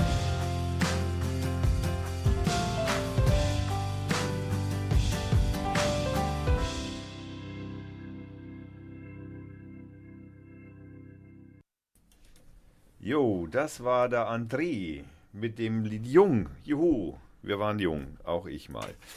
Wir haben den jungen Gast hier. Das ist der René von der FDP, von den jungen Liberalen, äh, um genau zu sein, von der Hochschulgruppe Nürnberg. Äh, Äh, ich, ich bin Mitglied in allen drei Organisationen, Ah, okay. also von daher okay, überall. also mittendrin. Genau. Ähm, wir waren noch bei dem Thema Inklusion und Mhm. vor allem der, äh, der Versuch der, in der Gesellschaft die Gleichstellung zwischen allen Bevölkerungsschichten von Homosexuellen, Schwulen, Mhm. ähm, Lesben. Was gibt es da noch alles? Bleib einfach bei queer, dann hast du Genau, es ganz bei gut queer. abgegriffen. Genau. Ähm, okay, ähm, die, das war ja auch das große Thema vom André. Der ist, äh, sitzt im Rollstuhl und hat Mhm. äh, deswegen äh, mit Inklusion einfach sehr viel am Hut, sage ich mal, weil er halt einfach schon immer ausgegrenzt wurde und ist halt einfach nicht nur von Menschen, sondern auch institutionell und Mhm. infrastrukturell und ähm, da fällt es natürlich noch viel mehr auf als nur nur, ich mache jetzt hier bildlich die Anführungsstriche beim homosexuellen Mann, sage ich jetzt mal, Mhm. der das möglicherweise auch für den das Leben passt, ja, im Groben hier, der eigentlich jetzt für gar nicht so viel mehr Gleichstellung ist oder halt, er fühlt sich gleichgestellt. Es gibt ja diese Menschen, die da überhaupt keine Probleme haben, die halt mit ihrem Partner zusammenleben und es ist halt einfach Und sich machen. trotzdem trauen, auf der Straße Händchen halten. Genau, die trotzdem, genau. Ich weiß jetzt nicht, ob das so die breite Masse davon ist, aber okay. Genau, aber die gibt's. Aber äh, äh, für die ist es natürlich eher kein Thema. Ja? Mhm. Also für die, das merkt, das, das ist ja nicht nur in dem Politikfeld so, sondern das ist ja in vielen solchen Politikfelden so, dass wenn es passt, das, wieso soll ich mich über irgendwie jetzt aufregen, weil es bei anderen nicht so passt. Also diese, diese Empathielösung, ja, also ich habe genug Geld und ich habe ein Haus und einen Hund und einen Baum und äh, meine Nachbarn akzeptieren meine Homosexualität und dann gehen, haben wir Grillfest und das interessiert keinen. Und ich habe kein, ich bin selbstständig, ich habe kein Arbeitsplatzproblem aufgrund dessen, weil ich schwul bin. Mhm. Wie, das ist ja so wegen das Problem der Aktivierung solcher Menschen, weil eigentlich sollten ja auch die Menschen ja mit eigentlich solidarisch auf die Straße gehen, um das Thema eigentlich breit zu machen. Und äh, die Aktivierung von solchen Menschen, die vermisse ich eigentlich irgendwie ein bisschen. Weil das auch natürlich ein schwerer Part ist. Hm, Ja, da, das ist korrekt. Gibt es ein Rezept, wie man solche Menschen erreichen könnte? Also ich muss zugeben, ein Rezept so wirklich kenne ich nicht. Ich glaube, was man regelmäßig machen muss, ist immer wieder die Gesellschaft darauf, also alle darauf aufmerksam machen, dass man noch nicht in einer perfekten Gesellschaft, also noch lange nicht in einer perfekten Gesellschaft leben. Gerade eben beim Thema Inklusion sehen wir es immer wieder. Was ich leider immer, also was es zurzeit jetzt neu, gerade so aus dieser neurechten Ecke als Gegenargument gibt, das ist, das kostet doch so viel Geld. Ja, ich, ich glaube, das ist ein, äh, eigentlich ein schlimmes Argument, weil erstens gesellschaftliches Zusammenleben, das ist das, was uns als Menschen ausmacht. Also wenn wir jetzt da hergehen und sagen, oh, das kostet aber viel Geld, dann machen wir es lieber nicht, das ist das ist nicht das, was uns als Mensch ausmacht. Wenn man der Meinung ist, dann kann man der sein. Ich halte sie für abgrundtief falsch. Ich bin froh, dass ein Großteil unserer Gesellschaft ja auch anderer Meinung ist. Wir müssen bloß aufpassen, dass es nicht äh, weniger werden. Was man aber tatsächlich sagen muss, ich sehe, bei uns an der Uni gab es äh, gerade eben beim Thema Inklusion von, äh, von Menschen mit einer körperlichen Behinderung, gab es äh, die Debatte, soll man jetzt alle Gebäude, also soll das studentische Konvent fordern, alle Räume, alle Gebäude, die wir haben, möglichst zeitnah zu 100 Prozent ähm, Barriere, mit barrierefreien Zugängen zu allen Räumen auszustatten. Habe ich gesagt, vielleicht wäre es sinnvoller, also langfristig muss das unser Ziel sein, dass wir 100 Prozent barrierefreien Zugang zu allen Räumen haben. Bei den Gut, bei den Büros kann ich einem Mitarbeiter ein anderes Büro geben, das ist nicht das Problem. Das Problem ist ja eher bei Hörsälen oder Veranstaltungsräumen. Und da sage ich, da hätten wir, da, da gibt es auch noch andere Möglichkeiten, also vorübergehend andere Möglichkeiten, zum Beispiel, dass man den Menschen, äh, wir, wir haben so ein Universitätsinformationssystem, da sind alle Räume und alle Veranstaltungen eingetragen und man kann stets nachschauen, in welchem Raum ist welche Veranstaltung dass man dort einfach ein weiteres Feld einführt, wo man reinschreibt, ist der Raum barrierefrei zugänglich. Ist nämlich, gibt es zurzeit dort nicht. Ich habe nachgeschaut, das ist dort zurzeit leider nicht der Fall. Wenn man das dort einführen würde, dann hätte man relativ schnell mit, ich sage jetzt mal, leichten Mitteln schon mal einen großen Schritt getan. Also ich glaube, Inklusion ist, also bis man vollständig Inklusion gerade in Bezug auf behinderte Menschen, aber es, Inklusion kann man eigentlich, geht eigentlich in allen Bereichen, ähm, bis man das geschafft hat, das ist ja schwierig, aber die ersten Schritte können zum Teil deutlich leichter und einfacher sein, als man sich glaube ich, manchmal vorstellt. Und ich glaube, da, das sind immer so die Barrieren bei uns im Kopf, dass man sagt, oh, jetzt, wir müssen jetzt auf einmal alles erreichen, aber vielleicht ist es in zwei Schritten deutlich schöner Dinge und deutlich einfacher Dinge zu erreichen, also, also das ist das, wo, wo ich sage, da, da, kann man vielleicht auch manchmal drüber nachdenken. Also im konkreten Fall geht es jetzt darum, bei uns an der Uni, und ich glaube, das ist bei uns im Bezirk nicht anders. Ich, also, äh, Entschuldigung, ganz kurz, äh, ein kurzer Tipp an dich, Raul Krauthausen. Merk okay. dir den mhm. Namen, wenn du das nochmal nachhörst, ich schicke dir das vielleicht nochmal als E-Mail. Raul Krauthausen ist ein äh, kleinwüchsiger, im Rollstuhl sitzender, in Berlin lebender Mensch. Mhm. Der ähm, hat in einem Projekt eine Software entwickelt, eine App entwickelt, die, äh, in der du eintragen kannst, wo was barrierefrei mhm. ist und wo nicht. Oh, das ist sehr sinnvoll, ja. ja das ist, ich mhm. schreibe es nochmal auf. Gerne, ja. Der hat auch einen, der macht auch einen Podcast, der mhm. macht auch einen äh, ein, ein, ein Videocast. heißt das Videocast? Äh, Grau. Hm, wie heißt das? Ja, Videocast, das ist ein guter Name, ja. also der macht eben äh, eine kleine Sendung, in der er halt praktisch genau über das spricht. Er spricht über mhm. Behinderung und über die Zugänglichkeit und Inklusion. Und das ist zum Beispiel, wenn man also Informationen haben möchte über dieses Thema, ist er ein, also den würde ich als ziemlich weit oben mhm. ansiedeln. Mhm. Was ich jetzt gerade noch einwerfen wollte, war, es ist ja schon mal schön, dass wir uns einig sind, dass das langfristig auch nicht ausreicht, zum Beispiel diese Aushänge so zu ergänzen, mhm. durch vielleicht ein kleines Emblem oder was angekreuzt wird, wie auch immer. Aber das hilft dir immer noch nicht, wenn vor dem Hörsaal immer noch Stufen sind und du eine Vorlesung deswegen nicht besuchen kannst. Also, ähm, also das habe ich nicht dazu gesagt. Was wir uns auch noch, dat, also auf jeden Fall wünschen, ist, dass, oder eigentlich auch fordern, dass man, wenn man dann einen barrierefreien Zugraum braucht, und man feststellt im Vorlesungsverzeichnis, oh, der ist nicht barrierefrei, dass man dann ohne Probleme einfach den Raum tauschen kann. Also, dass man dem Professor eine Mail schreibt, brauche ich, gibt es nicht und dass das ohne Probleme ist, weil an der Uni ist es immer so, Räume sind heilig und wer die einmal hat, der gibt die nicht mehr her. Da müssen wir einfach anders drüber nachdenken, über dieses gesamte Konzept. Und ich glaube, es ist im öffentlichen Leben nicht anders als an der Universität. Es ist, bin ich mir ziemlich sicher, dass das dort genauso kompliziert oder bürokratisch abläuft. Also ich glaube, an für sich Bürokratie ist mit Sicherheit manchmal sinnvoll, aber so wie es in unserem Staat klebt, wird sie einfach too much. Ja. Und Wobei, es gibt sicherlich Teilbereiche eben beim Daten auswerten oder überhaupt ja, erheben, ist es wichtig, dass, dass es halt einfach wirklich, äh, A, sagen wir mal so, fälschungssicher mhm. oder verfälschungssicher wie nur möglich ist.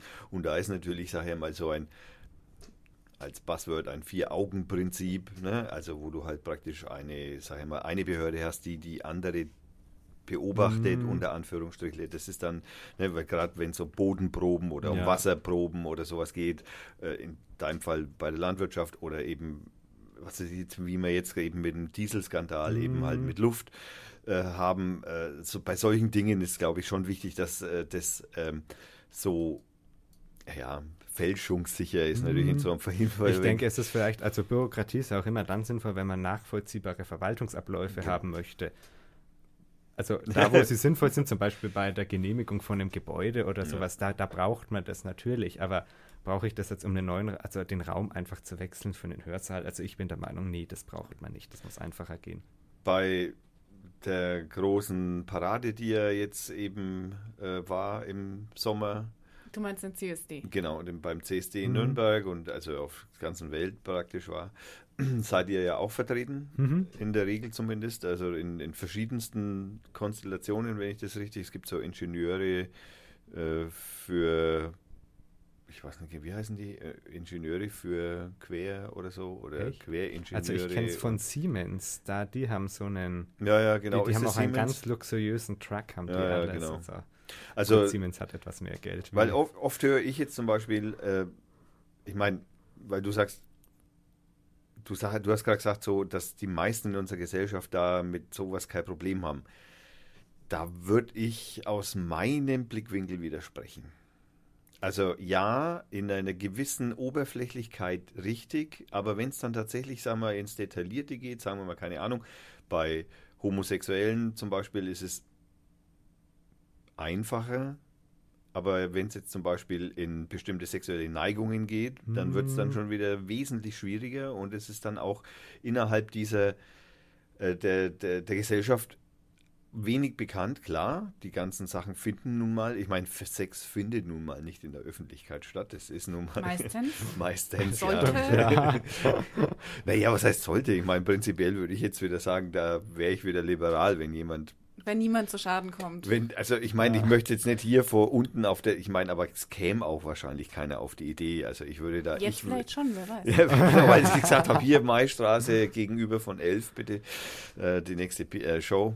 Ähm, äh, dann dann sehe ich aber oft, ähm, dass viele Menschen argumentieren, ja, warum äh, müssen denn die Homosexuellen denn, ich habe ja nichts dagegen, aber warum müssen die denn sich in der Stadt küssen oder warum müssen die Händchen halten oder für was ist denn diese, diese Parade da, dieser CSD? So warum gibt es keine Heteroparade? Genau, warum gibt es keine Heteroparade mhm. und so und äh, da, ich meine, da komme ich auch immer wieder ins schludern, sage ich mal. Was argumentiere ich? Ja, naja, die Heteros können es ja machen und es gibt ja tausende Heteroparaden im Prinzip. Geh mal aufs Volksfest oder so.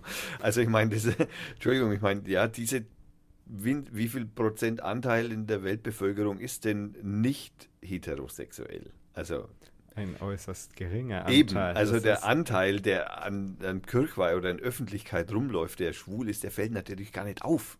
Also in, in, in, in der Masse. Der geht ja unter. Wenn jetzt natürlich die Gay-Parade ist, wie zum Beispiel der, C, also die C, der mhm. CSD ist, dann sind sie sehr auffällig und dann sind die heterosexuellen Menschen oft irgendwie so, äh, muss das denn sein und so. Die verstehen den, die, die, das ist die einzige Möglichkeit, um auf das mhm. Thema aufmerksam zu machen. Und es ist auch der einzige Tag im Jahr gefühlt, an dem es okay ist, ähm, rauszugehen, mit seinem gleichgeschlechtlichen Partner oder wie auch immer Händchen zu halten, zu glitzern, eine Lederhose zu tragen und sich einfach nur des Lebens zu freuen, Ja. tatsächlich. Und selbst das ruft offensichtlich noch Unmut hervor. Und diesen einen Tag können wir doch den Menschen wenigstens gönnen, Ja. wenn dann sowas wie, ja, jeden Tag Diskriminierung im Alltag dann doch auftaucht. Und die taucht auf. Und es ist Ja, noch nicht in den leider. Köpfen angekommen. Also es ist immer noch irgendwie befremdlich, wenn da auf einmal ein bisexueller Mann vor dir steht. Abgesehen davon, dass Bisexuelle sowieso irgendwie unsichtbar sind. Mhm. ja, ja. Und dann wieder, was wir vorhin hatten, dass äh, Gerufe los wird, das ist ja gerade nur modern. Das Ja. kommt ja jetzt Mhm. gerade nur auf.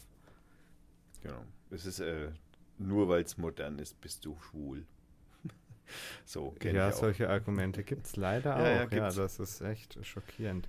Ich glaube, was wir auch noch mehr, also mir, mir fiel es auf bei diesem Thema äh, andere sexuelle Neigungen. Ich glaube, ein großes, ein, vielleicht nicht einen großen Dammbruch, aber zumindest ja schon irgendwie Bewegung in dieses Thema hat dieses Buch Fifty Shades of Grey gebracht. Um Gottes Willen. Ja, auch wenn es ein furchterregendes Um Buch ist. Gottes Und Willen. in der, in der, innerhalb Um der Willen. Community von BDSM als ein absoluter Frevel und sogar auf Abneigung Äh, stößt. gefährlich, es ist gefährlich. und So sogar gefährlich, ja sogar. Und tatsächlich ta- fast ein wenig gefährlich. Echt? Äh, Kinder Okay. kommt nicht auf die Idee, jetzt irgendwas mit Kabelbinder anzustellen. Das ist keine gute Idee. Da- Das Und stimmt, wenn die ich. Ja, Absätze von sowas in Baumärkten sind nach Herauskommen dieses Buches und des Films vor allem auch in die Höhe geschnellt. Also auch Ah. gefährlich. Das ist korrekt. Aber al- also meine Einschätzung ist, die, also meine persönliche, dass es da doch tatsächlich der Gesellschaft irgendwo ein bisschen Befreiung, nicht zwangsweise, aber zumindest irgendwo sie zum Nachdenken angeregt hat. Vielleicht war das Buch, das gebe ich zu, an manchen Stellen etwas zu heftig. Ich habe es nicht komplett gelesen, aber ich bin, ich, ich würde, ich würde ihm recht geben. Ich- es hat den Blick in der Gesellschaft schon ein bisschen eröffnet. Und Klischees auch ganz hart bestätigt. ja, Gott, mei.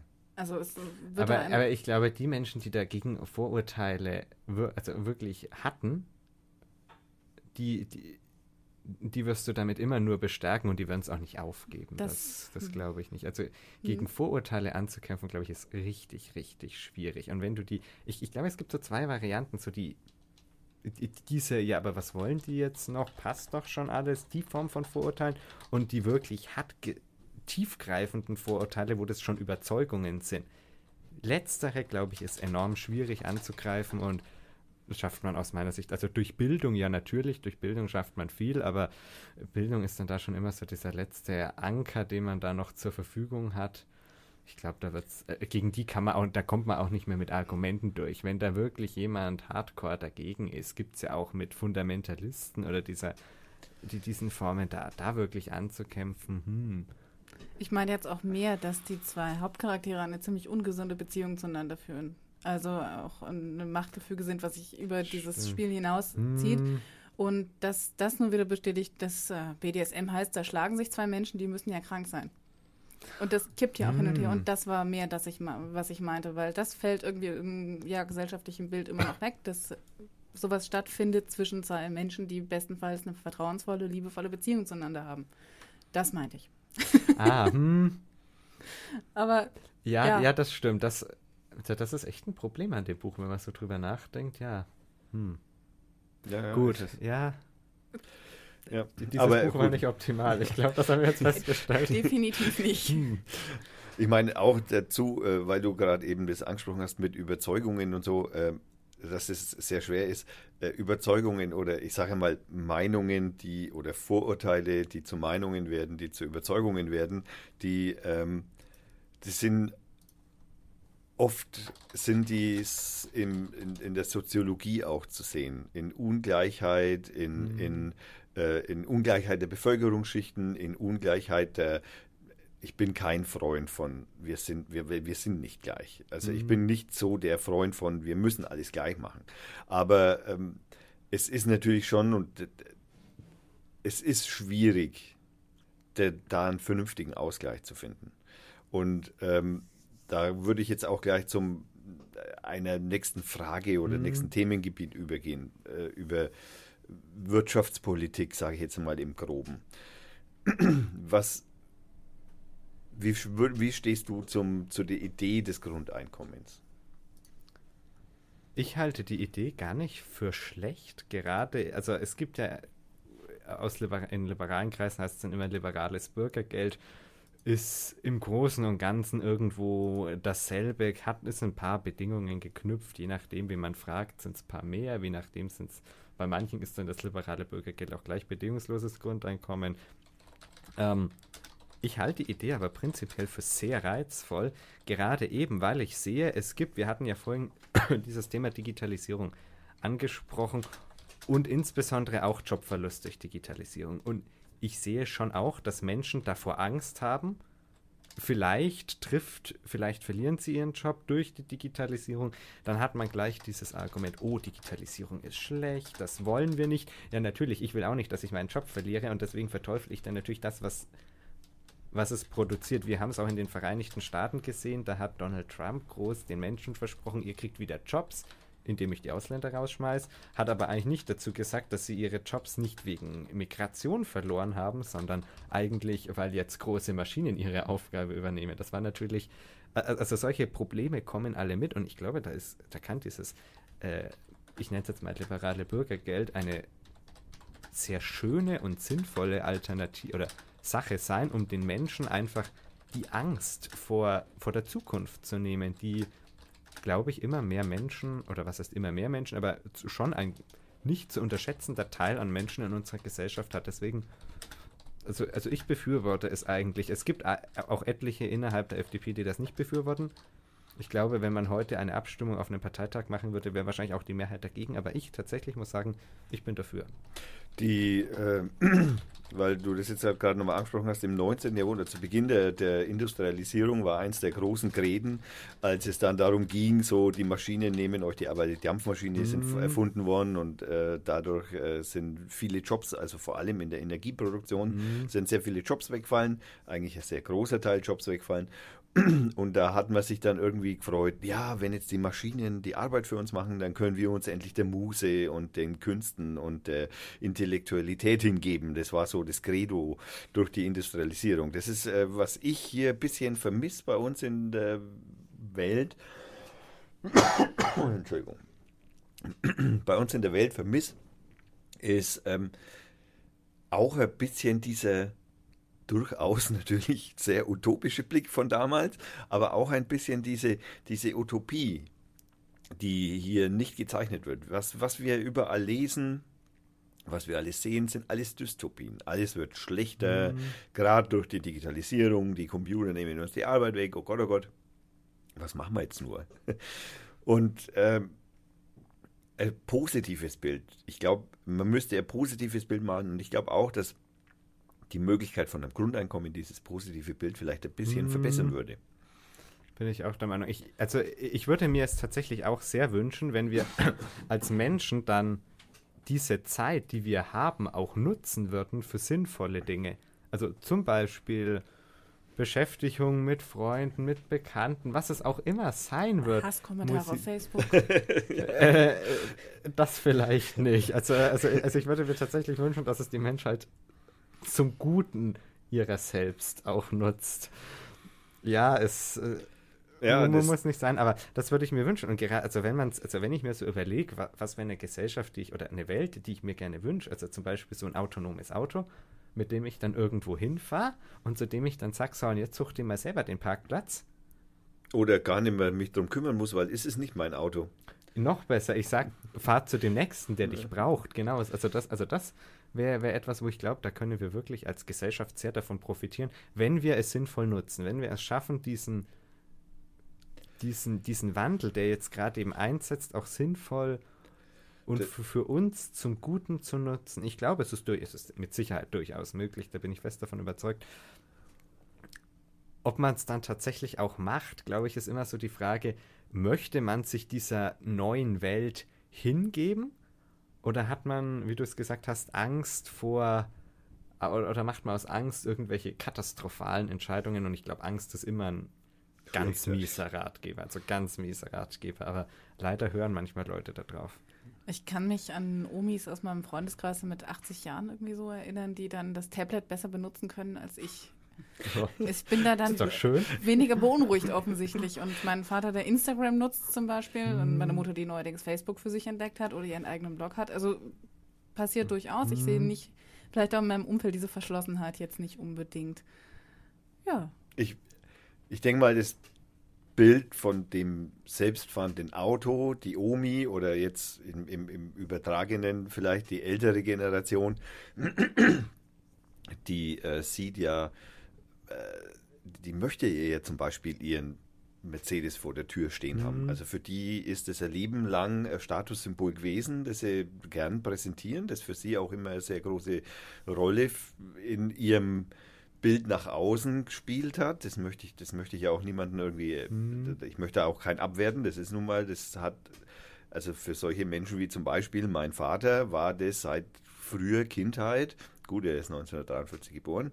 Mhm. Für den ist es in seiner frühen Kindheit Wahnsinn gewesen, wenn der Nachbar seinen ersten Mercedes damals irgendeinen, keine Ahnung, alten mit so großen Kotflügeln und so. Also, mhm. also so ein, so ein, ne, das war für ihn war das so, wow, der hat es geschafft. Und für mhm. ihn war das sein erster Mercedes nach, ich weiß nicht, keine Ahnung, 10, 15 Jahren Betrieb, für, also Selbstständigkeit, mhm. war für ihn der erste Mercedes, war das ein sehr wichtiger Aspekt. Mhm. Er fährt heute noch Mercedes und er möchte auf das nicht verzichten und er möchte das auch nicht abgeben. Kann ich in irgend, ne? also ich mhm. kann ihm, erstens mal kann ich ihm meinen Blickwinkel gar nicht geben, weil ich habe zum Beispiel gar kein Auto mehr und, äh, und ich sehe es auch überhaupt mir wäre es nur im Weg. Also für mich jetzt mhm. nicht einmal mehr den Statussymbol-Ausdruck oder so, sondern ganz im Gegenteil. Für mich ist es ein Statussymbol, kein Auto zu haben. Mir ist, für mich ist es so, mir leisten zu können, kein Auto zu besitzen, ist für mich das Statussymbol.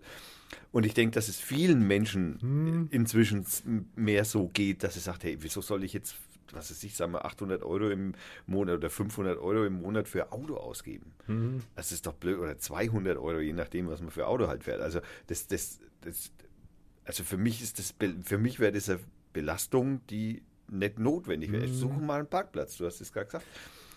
Also das ist einfach nicht. Wie bringe ich jetzt aber den alten Mann dazu, der dann, wenn, okay, das selbstfahrende Auto kommt und es wird sicherlich eine Übergangsphase geben, wo selbstfahrende Autos und äh, Autos geben mhm. wird, die von Menschen gelenkt werden, ganz klar. Weil ich kann wahrscheinlich so einem Menschen wie meinem Vater nur schwer beibringen, hey, du musst das nicht mehr selber machen. Okay, den sein Mercedes fährt im Prinzip schon fast selber, aber im Groben, mhm. ne, das findet er auch geil irgendwie und es macht ihm auch Spaß, dass das alles so, so super duper ist. Und aber es abzugeben, zu sagen, naja, wenn die das dann komplett autonom ist, dann brauche ich das Auto ja nicht mehr. Dann, dann, dann sage ich auf meiner App, hey, ich brauche in fünf Minuten ein Auto, bitte vor der Haustür, fahr her. Dann kommt das Auto gefahren. Ich glaube, bis es soweit ist, vergehen noch so viele Jahre. Meinst du? Ich, also, also, du beschäftigst dich mit Big Data und mit. Also, also ich glaube tatsächlich, bis gerade bis in Deutschland das erste autonome Auto wirklich ohne Fahrer fährt, ich glaube, da braucht man schon noch 15 Jahre gerade. Also in der USA könnte es schneller gehen, weil bei ja. denen, die probieren es halt mal aus und wenn es dann fährt. Fahren Fahrradfahrer zusammen. Äh, das ist halt so äh, der, der ihr Blickwinkel. Ich glaube, wir in Deutschland haben dann den anderen. Manchmal finde ich den bei uns etwas zu viel des Guten, aber ich glaube, es ist so, so im aus dem Sicherheitsaspekt und ein Auto muss sicher sein, insbesondere also für den Insassen, aber auch für sein Umfeld, ähm, ist es in dem Fall, glaube ich, können wir schon noch davon ausgehen, dass wir 10 bis 15 Jahre brauchen, bis wir hier so wirklich, also Auto per App haben. Vielleicht das erste, also wir haben es ja bei Mercedes, glaube ich, gibt es das schon, auf der Autobahn kannst du dann autonom fahren. Ja, ja, Vielleicht geht es auch schneller, das weiß man nie so in der Technikbranche. Mein, mein, ja, ich, also ich glaube, es hat auch, damals auch der Nokia-Chef hat ja zu 2000, wann war es, drei oder fünf, ja. wie das erste iPhone kam, gesagt hat, was kann denn Apple, was weiß denn die von äh, Telefone, die würden untergehen, pleite gehen die damit, ja, haha, mittlerweile ist Nokia pleite. Also da kann viel passieren, was keiner weiß, aber ich glaube, wir brauchen schon noch ein paar Jährchen. Wobei man natürlich schon dazu sagen muss, dass in Amerika, in bestimmten Städten, in Phoenix zum Beispiel, ja schon, ähm, ich glaube, 500 oder so autonome, voll, voll autonome. 500 schon, okay. Ja, ja, schon rumfahren oder sind sogar schon 1000 oder so. Das Aber ich denke natürlich, also ein autonomes Auto kostet ja mit Sicherheit auch nicht weniger als ein neuer Wagen und viele Menschen können sich nicht, ich, ich glaube jetzt nicht so innerhalb der nächsten drei Jahre schnell mal ein neues Auto leisten. Deswegen musst du als Gesetzgeber einfach noch die also die nicht autonomen Autos jahrelang fahren lassen, einfach weil du sonst etliche Menschen hättest, die sich kein Auto, also die ihr Auto verschrotten müssen, obwohl es noch fahren würde. Aber also weil es nicht autonom fährt, müssen sie es weg loswerden. Wobei man natürlich dazu sagen muss, dass äh, das Autonome in Phoenix, das jetzt da, die da in der Stadt getestet werden, wo dann auch der Un Unfall mit einer Fußgängerin mhm. war, die dann verstorben ist, ähm, da muss man auch dazu sagen, dass die keine, das sind keine äh, Autos, die sich Privatmenschen kaufen, sondern es sind Autos, die gehört eine, äh, einem Unternehmen und das übernimmt sozusagen so Art Taxidienste. Mhm. Ja, das heißt also, da ist keiner im Besitz von einem autonomen Auto und das ist ja eigentlich so, okay. das mhm. ist ja eigentlich so, dies, also das, das wäre ja mein utopisches mhm. Idealbild wäre ja, dass keiner mehr ein Auto besitzen muss, sondern dass der Individualverkehr, genau, dass der Individualverkehr einfach gelöst ist in dem Sinn, dass ich halt einfach wie eben sage per App, jetzt komm Auto zu mir, ich muss nach schieß mich tot, ich möchte zum Skifahren in die Schweiz und dann möchte ich ein schönes Auto haben, in dem ich mich auch immer hinlegen kann und die mhm. vier oder acht Stunden Auto fahre, je nachdem, wie schnell das dann funktioniert, weiß man ja nicht. Äh, weil ich, im Moment habe ich ja Durchschnittsgeschwindigkeit von knapp 90 oder so, mm. wenn ich in mm. die, in die Schweiz fahre. Wenn ich ein autonomes Auto habe und es nur autonome Autos sind, dann kann das vielleicht die Hälfte sein, weil das Auto doppelt so schnell ist. Ja. Mm. Ne? Also im, im Durchschnitt doppelt so schnell ist. Also insofern muss man, das ist noch ab, nicht absehbar. Aber äh, wenn dann die Innenstädte leer sind von Autos, also da ist kein Auto mehr, das an einem Parkplatz mm. steht. Das kann ich aber natürlich das kann ich Audi oder VW oder Mercedes, denen kann ich das nicht erklären kein Mensch kauft mehr Autos. Das, das, da, da spielen hm, die nicht mit. Äh, ich glaube, BMW und Mercedes haben ja schon so Carsharing-Modelle. Bloß ja. die, also bei denen, die haben, die mussten es ja zusammenlegen, weil bei denen, oder ich, ich glaube, also zwei Hersteller mussten kooperieren, leider, weil es tatsächlich, also weil der Markt erschöpft war. Da, also es gibt eine gewisse Nachfrage zur Zeit, aber wir wollten es leider nicht. Aber ähm, ich, ich denke, wenn das billiger ist und wenn es sich durchsetzt, also ich als Autofahrer würde sofort so ein autonomes, also mich in so eine Carsharing, was weiß ich, was App einmieten, sobald es das gibt, weil mich es tödlich nervt, in der Innenstadt einen Parkplatz zu suchen. Das ist, das wäre für mich das erste Argument, weswegen ich sagen würde, das nehme ich. Egal, was Audi und VW für tolle Autos anbieten würden, ich würde sagen, ich will diese tolle App haben. Ja. Weil, weil, weil, es einfach für mich so ein Mehrwert wäre. Und ich glaube, was wir auch brauchen, wir brauchen innerhalb der Städte einen zumindest genauso guten öffentlichen Nahverkehr, wie wir ihn jetzt haben. Auf dem Land jedoch sehe ich, sehe ich keine, also langfristig keine Chance für den öffentlichen Nahverkehr, weil du müsstest ihn so gut ausbauen, damit er auch wirklich eine Alternative ist. Da sage ich, da, da muss man dann diese auf den Individual, also auf diese individuellen Carsharing-Apps zurückgreifen. Und ich glaube, das ist ein, also aus meiner Sicht ist das heute der, der beste Mix für die, der beste Verkehrsmix für die Zukunft, den wir uns vorstellen können. Ich finde sowieso grundsätzlich, dass wir an den Verkehrskonzepten jetzt langsam mal, aber sicher mal richtig nagen sollten mm. an den mhm. vorhandenen. Ja, man sieht es an Mengen an Fahrradfahrern. Ich meine, okay, ich mache das jetzt schon seit über zehn Jahren. Aber die Menge an Fahrradfahrern, ich merke es jeden Tag. Ich fahre jeden Tag mit dem Fahrrad nach Nürnberg in die Arbeit und ich, äh, die, die, wenn ich, ich wohne seit sieben Jahren hier und wenn ich mir das anschaue, was in den sieben Jahren hier an mehr Verkehr auf einmal an Fahrradfahrern mm. ist, das trägt diese Infrastruktur hier nicht das stimmt. Also ich glaube, wir bräuchten auch Fahrradautobahnen oder ja. so. Gibt also, in anderen ja, Ländern. Also es haben wir zumindest, äh, ich, mir persönlich würde schon reichen, dass der Fahrradweg an der Pegnitz entlang einfach, sage ich mal, einen Meter breiter wird. Also so mm. ganz primitive stimmt, Eingriffe, ja. mhm. dass, man, dass man an ein paar neuralgischen Stellen, an denen es auch immer wieder zu Fahrradunfällen kommt, die gibt es da tatsächlich, mhm. dass man da zum Beispiel ganz einfach, da gibt es da so ein Eck, äh, wenn du von der Pegnitz hochfährst in Nürnberg, da kommst du dann an die, ich weiß nicht, da musst du kurz von der Pegnitz weg, an die Haller Wiese runter, mhm. da ist so ein Eck, da kannst du nicht rumschauen. An jedem normalen mhm. Straße würde der Spiegel stehen. Wieso hängt man da keinen Spiegel hin, Herrgott? Also ich meine, solche, das sind Vorschläge, die ich auch schon allen hier Nürnberg, Fürth, ich stehe da, man kann sagen, in ständigen Kontakt per E-Mail, die ich da auch hinschicke und immer wieder sage, hey Leute, kümmert euch bitte darum. Ich meine, unser Bürgermeister ist Fahrrad, also mhm. zumindest präsentiert er sich sehr gerne als Fahrradfahrer. also, ich weiß, dass er zum Markt geht am Samstag. Kommt er mit dem Fahrrad. Ich habe tatsächlich auch schon mal Fahrradfahren sehen in der Facherstraße, also Zumindest einmal habe ich. Der wohnt ja, glaube ich, auch in Fach, ne? Hm, ja, genau. Äh, nee, ich glaube in der Facher Straße. In der Facher Straße, okay. Ich glaube ein bisschen südlich von Fach. Ja, okay. Ja, ich, ich weiß es nicht.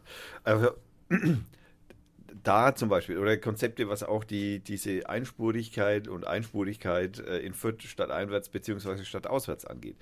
Ähm, ja, wie will ich denn eine bessere Luft erzeugen? Das ist ja der springende Mhm. Punkt, um den es geht. Die meiste schlechte Luft kommt von stehenden Autos. Ja. Also die fahren nicht, sondern die stehen. Also im, im Standgas, an der Ampel, an Kreuzungen, im Stau. Das sind die Zeiten, wo die am meisten Abgase produzieren, weil es sinnlos diese Zeit ist. Wenn die Zeit weg wäre, ne, weil der Verkehr entzerrter wäre oder eben bessere Carsharing oder bessere Infrastruktur für öffentliche Verkehrsmittel existieren würde, dann würden vielleicht oder bessere Fahrradwege existieren würden vielleicht oder ne, solche Sachen, dann würde das vielleicht auch besser werden. Und da vermisse ich ein bisschen die Innovationskraft auch, ehrlich gesagt. Also da ist keiner da, der da sagt, hey, lass uns da mal was ausprobieren. Ich meine, so sind Städte wie Amsterdam, wie, wie, wie Kopenhagen, okay, das sind jetzt natürlich die führenden Städte, was Fahrradfahren angeht, aber dass man, da, da schaut auch keiner hin, Herrgott, das ist das, was mich nervt. Also es ist Ich halt glaube, so, das ist in der Politik noch nicht so angekommen, dass das wirklich ein Problem ist. Die schlechte Luft, nein, ich meine, ich weiß ja, die aber, Infrastruktur. aber äh, also ich glaube, so dieses Radfahren, so dieses Neue, also dieses wirklich, wir probieren mal was Neues aus, das glaube ich ist in unserem Land wirklich sehr zurückhaltend. Da sind wir sehr auf, auf Kontinuität oder ich will nicht sagen Bequemlichkeit, aber Hm, da kommt die Versagensangst oder auch die Ja, mangelnde genau. Kultur, die mangelnde Kultur, dann auch mal irgendwie was in den Sand setzen zu dürfen, Genau. um nochmal anfangen zu müssen. Also ich fahre jeden Tag mit der Bahn. Ich sehe das Versagen da jeden Tag. ich wäre schon glücklich, wenn ich im Jahr keinen Tausender ausgeben müsste, um zur Arbeit zu kommen. Die Linke fordert, glaube ich, ähm, ein 365 Euro Jahresticket Ja, wäre sehr für sinnvoll. Okay. den Nahverkehr. Die CSU hat sich da im Nachgang jetzt angeschlossen scheinbar. oh, Wäre, okay. wäre das vielleicht mal was Interessantes? Ich kann mich jetzt erinnern, dass ähm, ich mehrfach sehr lange Wartezeiten hatte, weil keine Busse zu organisieren waren für den Schienenersatzverkehr zum Beispiel. Also ich sehe da ziemlich Mm. große Defizite und natürlich ist es auch für meinen Arbeitgeber zum Beispiel im Nachgang natürlich nicht vorteilhaft. Überhaupt nicht. Ja, da- das ist in der Tat. Also ich glaube, in, in Städten mu müssen wir den öffentlichen Nahverkehr bezahlbar, also bezahlbar ist immer das große Stichwort, aber es muss bezahlbar sein. Sonst, sonst nutzt es wieder keiner. Das ist ja wieder dieses Problem. Richtig. Also, aber äh, also bezahlbaren öffentlichen Nahverkehr wäre mit Sicherheit was, der auch gut ist. Äh, Etwas, was wir in den Städten deutlich ausbauen müssen. Auf dem Land, wie gesagt, bin ich anderer Meinung, aber in den Städten sollten wir es wirklich definitiv ausbauen. Ich glaube, was ich, also was ich mir auch wünschen würde, das, das wundert mich auch, warum es das hier in Fürth überhaupt nicht gibt, wenn ich ein Parkhaus in U-Bahn-Nähe hätte, Ja, so zum Park Beispiel- and Ride. Genau, mäßig, da ja. mache ich Park and Ride. Das Parkhaus sollte vielleicht kostenlos sein, weil sonst kommen wieder die ganzen Leute, die sagen, oh, das kostet ja genauso viel wie Parken in der Stadt, dann fahre ich gleich in die Stadt rein. Das darf nicht sein, sondern dass ich äh, also möglichst kostenloses Parken in U-Bahn-Nähe ganz am Stadtrand habe, könnten wir ja auf der Fläche vom Gut, man müsste die U-Bahn noch eine Haltestelle erweitern, aber dann, dann wäre sie ja, wo sie jetzt, wo, wo sie ja mal angedacht war, glaube ich, zum, äh, beim Obi, wenn sie da rauskommen würde, fahre ich zum Obi hin, gehe ins Parkhaus und dann fahre ich mit, dem, mit der U-Bahn in die Stadt. Ist doch eigentlich eine super Sache. Wäre schön, würde Abgase sparen, würde, ich glaube ich, auch die Verkehrslast innerhalb der Städte reduzieren. Nur, Macht keiner. Ich genau, macht keiner. Ja, weil natürlich auch A, das Angebot natürlich nicht exis- existiert, das ist natürlich klar. Jetzt kann man, was ist die Henne, was ist das Ei? Ne? Ja, gut, okay, ja, ja, das ist dieses Problem, ja. Nein, das meine ich, aber wir haben dann eine gut etablierte Lösung vor der Nase, die einfach relativ leicht ist, wo vielleicht die Menschen, die noch Angst vor dem Hexenwerk selbstfahrendes Auto haben, Mhm. äh, sich auch darauf einlassen würden und äh, da passiert aber nicht viel. Ja, das stimmt. Und das wäre vielleicht dann erstmal sinnvoller, gibt den Menschen erstmal das und Mhm. dann gehen wir vielleicht in den 15 Jahren, wie du es vorhin meintest, zu selbstfahrenden Autos über. Ja, ich meine, ich sehe es jetzt zum Beispiel bei meiner Mutter. Ne? Meine Mhm. Mutter wohnt am Land in Richtung Nordosten raus, also Nürnberg Nordosten raus, Richtung äh, Gräfenberg. Ähm, da gibt es äh, Herrnhütte, Nürnberg Herrnhütte, das ist äh, am Nordosten an der B2, Mhm. an Stadteingang. Stimmt, gibt's genau, da gibt es Park- das genau. sinnvoll, da ist Da es gibt's gut zum Beispiel, also, ja, es das kenne ich. In Nürnberg gibt es das überhaupt um den ganzen Ring rum, mehr oder weniger solche Park-and-Ride-Parkplätze, was echt gut ist. Mhm. Stimmt, das gibt es in Fürth gar nicht. Das, ja, genau, das, das stört mich in Fürth sehr. Und ähm, wobei man auch dazu sagen muss, dass Fürth eigentlich sich ja nur Richtung Westen tatsächlich in der Hinsicht orientieren müsste, weil sie mhm. ja so nah Richtung Nürnberg liegen. Also Plüng, hey, wieso ist das auf einmal das mit Ton? Das weiß ich nicht. Ich habe den Ton ausgemacht. Blöd. Ähm, Aber wie mussten die Handys ausmachen? Ja, schon gut. ja, ja, ich habe den, du hast, ich habe, achso, nein, weil du das bist und du als priorisiert, äh, priorisiert äh, angegeben bist im Telegram, mm. deswegen, genau. Ähm, und zwar, ähm, meine Mutter habe ich schon, wenn die mich besuchen kommt, dann fährt sie mit dem Auto hierher und regt sich auf, dass hier keine Parkplätze sind. Mm. Da sage ich zu meiner Mutter, naja, du kannst doch ohne weiteres Nürnberg-Herrenhütte in das Parkhaus, dann setzt du dich in die U-Bahn und du musst nicht mehr umsteigen, sondern du genau. kannst bis nach Fürth, bis zu meiner Haustür hier, Jakobinenstraße, kannst du mit der U-Bahn fahren. Da hast 200 oder 300 Meter zu laufen, das wäre überhaupt kein Problem. Mm. Also und es wäre schneller sogar, als wenn du es mit dem Auto machen würdest.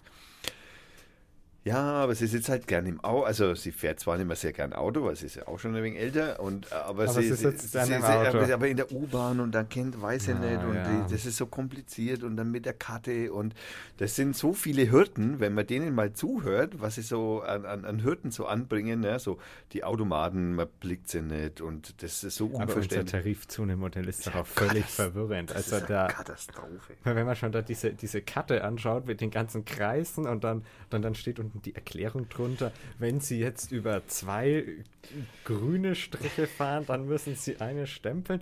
Und irgendwie Nürnberg-Fürth ist eine eigene Zone. Da, darf, da muss man, also da habe ich jetzt mittlerweile gelernt, da darf man nicht diese Zehnerstreifenkarten kaufen, sondern da muss man separate kaufen.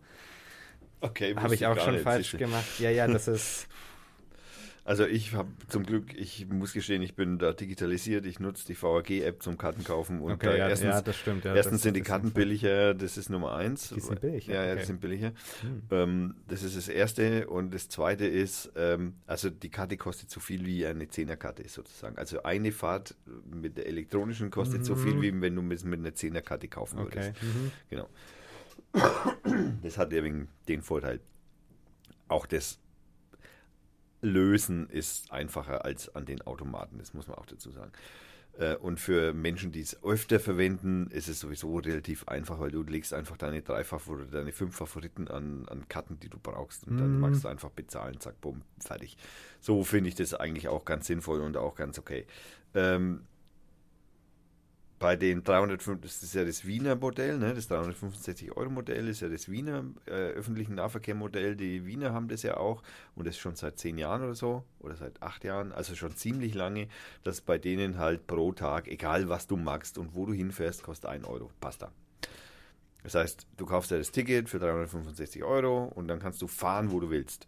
Hm. Und so oft fahren, wo, wie du willst. Also das spielt dann keine Rolle mehr. Und wir wissen, dass unsere Finanzierung für den öffentlichen Nahverkehr ja zu, ich glaube, 75 Prozent über Steuern finanziert mhm. wird und alles das, was du an Karten, sozusagen Einnahmen von den ganzen Karten, die werden für die Verwaltung hergenommen, also dass die Verwaltung funktioniert. Vielleicht ist das ja auch der Grund, warum das äh, so etwas kompliziert ist, weil man möchte da, ja nicht umsonst also da sein. Also, nein, ich tue der VAG vielleicht dem einen oder anderen Unrecht. Aber ich glaube, die VAG ist sich selbst mittlerweile bewusst, dass sie ein, ein ein Kostenproblem hat. Ja. Es geht nur niemand dabei an dieses vorhandene Problem. Aber das, also, was ich höre aus den Verhandlungen über Semesterticket, ist bekannt, die VAG weiß selber, sie ist zu teuer. Das ist ja auch, also wenn man sich die Ticketpreise hier anschaut, im ganzen Rest von Deutschland fährst du billiger. Selbst in München, in ja. München ist es auch nicht teurer wie bei uns. Ja, Aber wir, wir sind halt hier Nürnberg. Also es ist jetzt vielleicht fühlen sich die Franken da immer etwas besser, aber also man muss ehrlich zugeben, wir sollten nicht teurer sein wie die Münchner, sollten uns echt nicht passieren. Gerade in Berlin, in Berlin ist es ja super, da was ja. zeige ich da? Irgendwie 1,50 also, also, oder genau. Äh, also läppisch und ich habe ich hab ein super Angebot, ja. wir kriegen das nicht auf die Reihe. Ähm, und, und wenn ich mir überlege, wir zahlen, also ich bin ja normalerweise kein Fan von der Staat zahlt irgendetwas zu 100 Prozent, aber wir finanzieren diese, äh, diesen öffentlichen Nahverkehr jetzt schon dermaßen extrem, dann können wir ihn eigentlich auch nahezu vollständig finanzieren, weil es macht minimal mehr, einen minimalen Mehraufwand, aber wir haben tatsächlich etwas davon. Ja. weil wir die Produktivität erhöhen, dann Genau. dementsprechend wahrscheinlich, wenn man ein bisschen Glück hat, in ein paar Jahren auch höhere Steuereinnahmen dadurch hat, Mhm. weil die Produktivität höher ist und lauter solche. Klar, das sind so Implikationen. Wir sehen es ja, wie es ist. Es ist träge, was Hm, einerseits absolut, äh, ja. schön ist und andererseits halt manchmal scheiße. Okay, äh, nee, Ja, äh, da können wir eigentlich schon eine schöne Überleitung machen zu der Frage von wo, nach wo bewege ich mich denn? Das heißt, meistens ja, wenn ich für mein Privatvergnügen von zu Hause zur Arbeit hin und da haben wir auch ein großes Thema, nämlich Wohnungsnot. Hm. Hm. Ich denke, bei diesem Thema brauchen wir zurzeit in, also das haben wir in jeder großen Stadt in Deutschland mittlerweile. Und woran fehlt es? Es fehlt an Wohnungen. Ich glaube nicht, dass wir dieses Problem, wie andere Parteien in dem Land vorschlagen, durch eine Reduktion des Mietpreises, dass wir dem da Herr werden. Zum einen, weil wir gesehen haben, diese Mietpreisbremse hat nicht funktioniert. Also jetzt wird sie versucht zu verschärfen, aber also sie, also sie hat jetzt schon nicht funktioniert und es ist aus meiner Sicht nicht zu erwarten, dass sie dann urplötzlich, wenn wir sie jetzt noch weiter verschärfen, wieder funktionieren soll. In Anbetracht der Tatsache, dass das Problem ist, dass es keine Wohnungen gibt. Ich glaube, die Lösung ist eher unnötige Vorschriften aus in unseren Baugesetzbüchern, die es- also wenn man sich da reinschaut, da gibt es ja fürchterliche Vorschriften, was da alles drinnen steht. Zum Beispiel, dass Gauben in Häusern maximal die halbe Dachbreite haben sollen und lauter so ein Zeug, was also äh, wa- was physik bauphysikalisch keinen Sinn macht. Das steht da halt einfach drinnen, weil das war halt mal so. ja, genau. Es, es sah mal hübsch aus oder so. Ähm, ich glaube, wenn wir da mal über den Schatten springen und sagen, da streichen wir jetzt die unnötigen Forderungen raus aus unseren Baugesetzbüchern und schaffen es tatsächlich, dass wir günstig, schnell und dennoch schönen Wohnraum schaffen, haben wir viel mehr aus meiner Sicht gewonnen, als wenn wir jetzt versuchen, diesen Mietmarkt, der an, an, an, an einem totalen Angebot, äh, der einen völligen Angebotsmangel hat, noch versuchen, langfristig irgendwie die nächsten Jahre durch komische, absolut nicht liberale Maßnahmen versuchen zu am Leben zu erhalten. Das wird, also wir, wir haben gesehen, die, die Nachfrage an Wohnungen in den Städten ist ja, das ist eigentlich ein, eine Entwicklung, die wir seit ja, seit dem Beding, Be Beginn unserer Geschichtsschreibung erleben, dass Menschen in Städte ziehen. Also das haben wir ja eigentlich, se- seit dem alten Rom sind die Städte gewachsen. Seitdem ist das eigentlich passiert. Der schlechte öffentliche Nahverkehr in den Dörfern ist da hoffentlich nicht dran. dran beteiligt, dass Menschen in die Stadt ziehen. Nein, ich glaube es tatsächlich halt nicht. Also ja, es ist tatsächlich so, äh, in der Stadt sind die Jobs, in der Stadt geht das Leben ab, auf dem Land. Al- Also nachts ist auf dem Land einfach nichts los. Was will ich da? Deswegen, ich kann es verstehen, dass man in der Stadt wohnen will. Also ich, ich möchte auch nicht irgendwo Puschendorf oder so, selbst habe ich schon nicht wohnen. Und jetzt ist ja Puschendorf noch nah an Fürth oder was es da im Landkreis noch alles gibt. Dietenhofen oder so schöne Orte, die, sind, die sollen wunderschön sein, aber ich will da nicht hin. Ja, mit dem Fahrradfahren durch ist schön, muss ich gestehen. Das stimmt, ja. Zum Fahrradfahren einmal durch und dann passt. Aber ich, also ich glaube, wir brauchen für die Wohnungsnot vor allem wirklich mehr Wohnungen. Also definitiv. Ich, ich, äh, ich meine, die, die, die große Problematik ist ja die Finanzierung. Und äh, Mhm. die große Problematik, äh, die da in dem Zuge mitdiskutiert wird, ist ja die Art, äh, dass mit ähm, der Spekulation äh, ja die, mh, sagen wir mal, im Verhältnis zur Produktivität äh, ja steuerfrei ist. Also wenn ich was Mhm. herstelle, dann muss ich Steuern auf mein Produkt zahlen. Wenn ich aber ein Haus habe, das ich einfach, ähm, das kann ich zehn Jahre verrotten lassen, also mehr oder weniger. Und es gibt hier einige Häuser, die halt, also ne, ich schaue Gustavstraße ganz am Anfang, linke Seite, die alte Bäckerei zum Beispiel. Stimmt. Da steht ein Mhm. Haus, das ist, steht seitdem ich hier wohne leer. Also da wohnt keiner.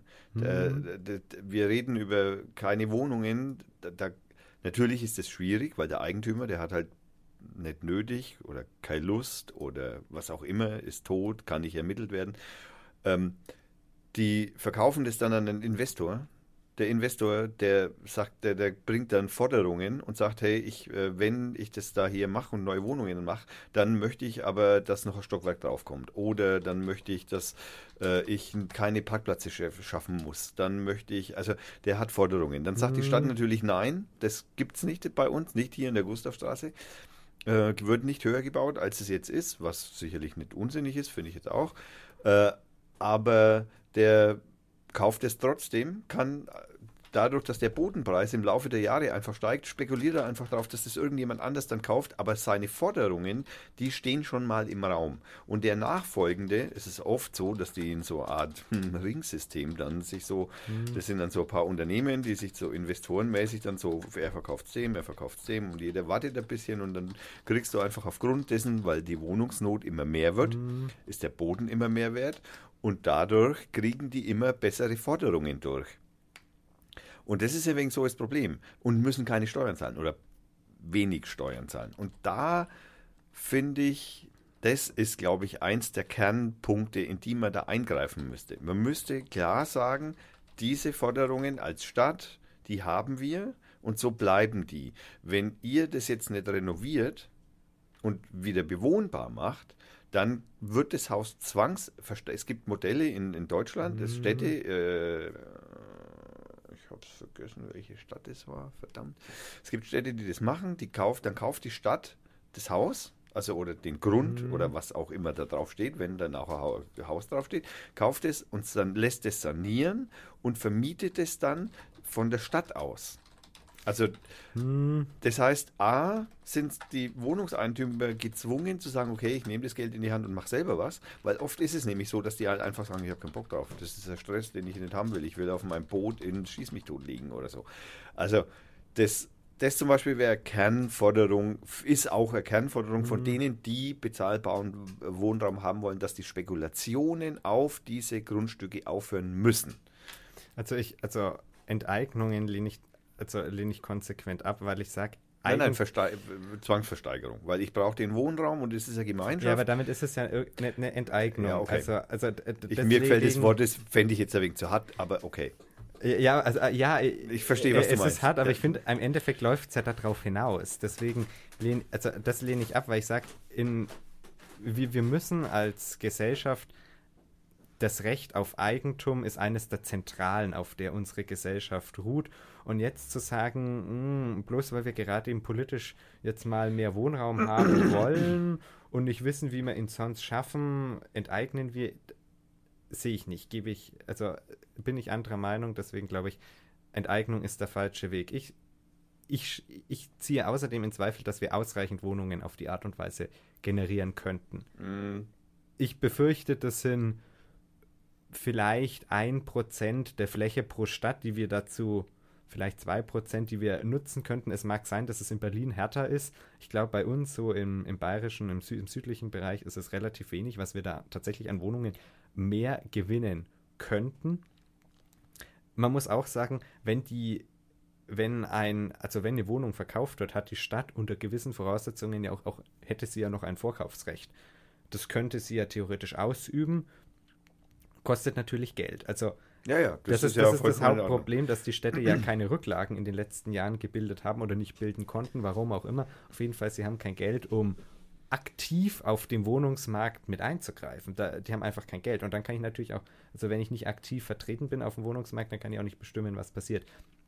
Deswegen glaube ich, die Städte müssten zunächst mal auf, also Geld in die Hand nehmen oder einen wie auch immer sie das machen, also ich glaube, Schulden ist der falsche Weg, aber Steuereinnahmen sind hoch genug. Der Bund könnte sie auch anders verteilen, dass die Kommunen, denen mehr von den Steuereinnahmen zugutekommt, dass sie aktiv ihren Wohnungsmarkt durch Zukäufe regulieren könnten. Ich glaube, Wien hat es relativ, ich bin mir nicht sicher, irgendeine Stadt in, in Deutschland oder Österreich hat es relativ geschickt gemacht. Die haben über Jahre hinweg ein, ein, ein Budget von mehreren Milliarden Euro aufgebaut oder zumindest vielen hundert Millionen, um dann aktiv auf dem Wohnungsmarkt ja. Politik betreiben zu können. Und das ist aus meiner Sicht das Modell, was du haben möchtest.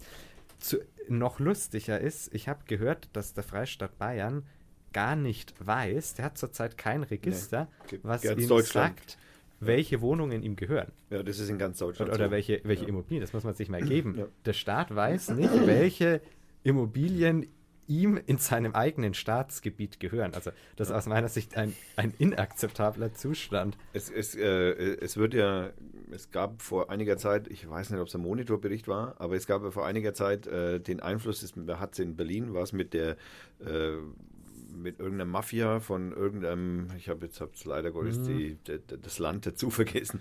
Äh, irgendeine Mafia hat sich ja da praktisch mit Verdienst von Drogen und von, mhm. von Menschenhandel haben sich die ja ganze Straßenzüge ja. gekauft.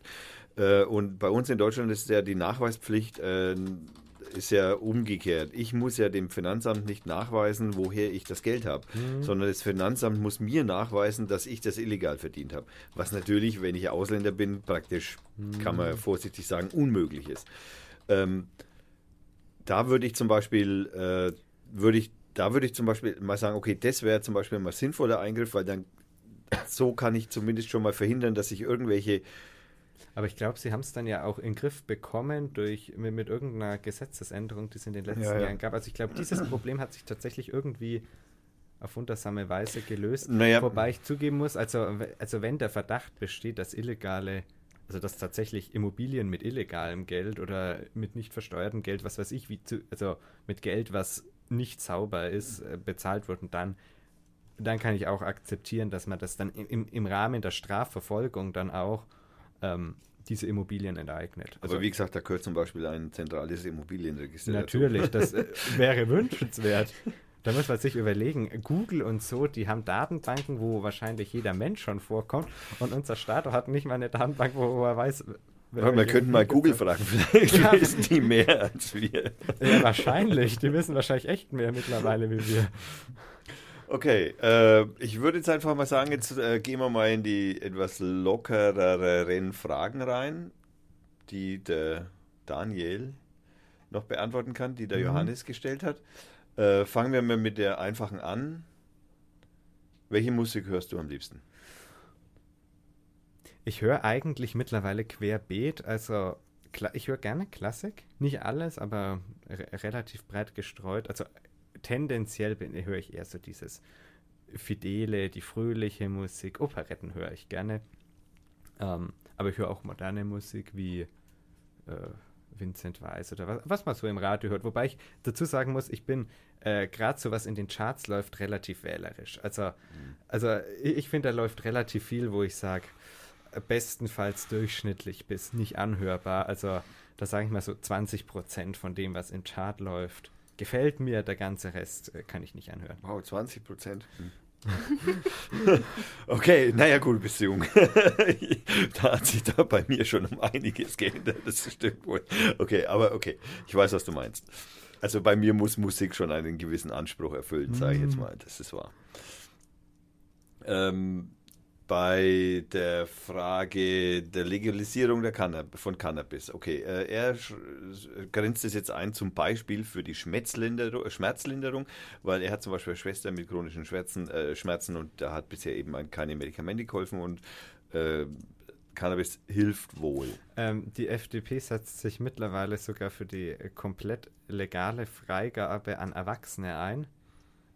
Und dann natürlich auch für äh, Menschen, die dies äh, aus medizinischen Gründen gerne hätten oder bräuchten, natürlich insbesondere. Also die nächste Frage, die natürlich dann spaßeshalber käme, wer kiffst du? nee. okay. Ähm, dann, was haben wir denn dann noch? Die drei wichtigsten Ziele, die du im Bezirkstag hast, was wären die?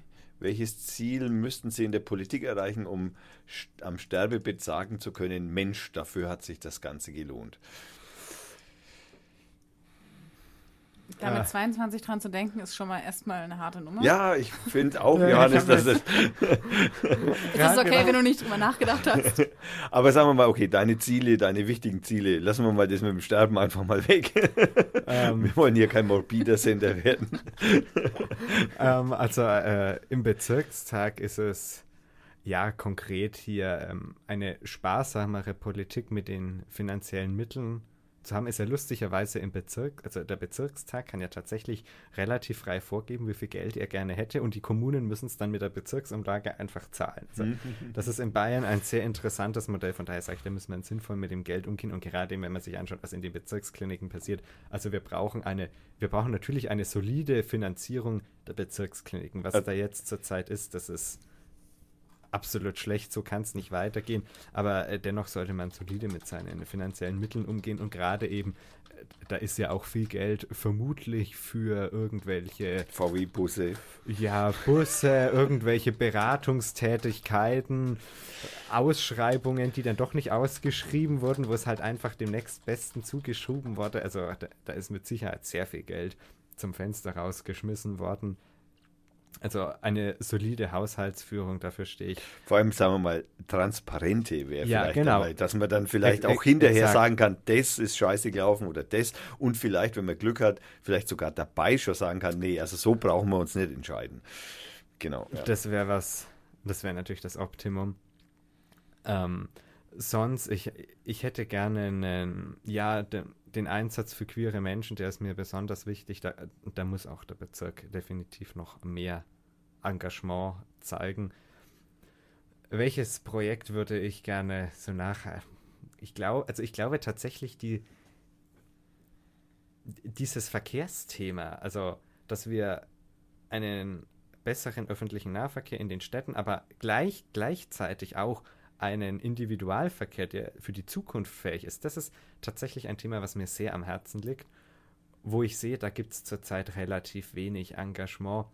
Weiterhin, ähm, ich glaube aber am meisten würde ich, also wa- was ist die Vision am Ende, die ich so habe von dieser Gesellschaft, die ist, dass wir mit vielleicht am besten, weiß ich nicht, ob es sich realisieren lässt, aber am besten mit weniger Arbeit, also weniger Arbeitsstunden, dass die Gesamtarbeitszeit, die man so als Arbeits, als tätiger Mensch hat, reduziert wird pro Woche, aber gleichzeitig wir als, als Menschheit den Standard, den wir jetzt haben, also den medizinischen Standard, aber auch den Standard an äh, so an schönen Produkten, die wir uns alle kaufen können, dass wir den halten können.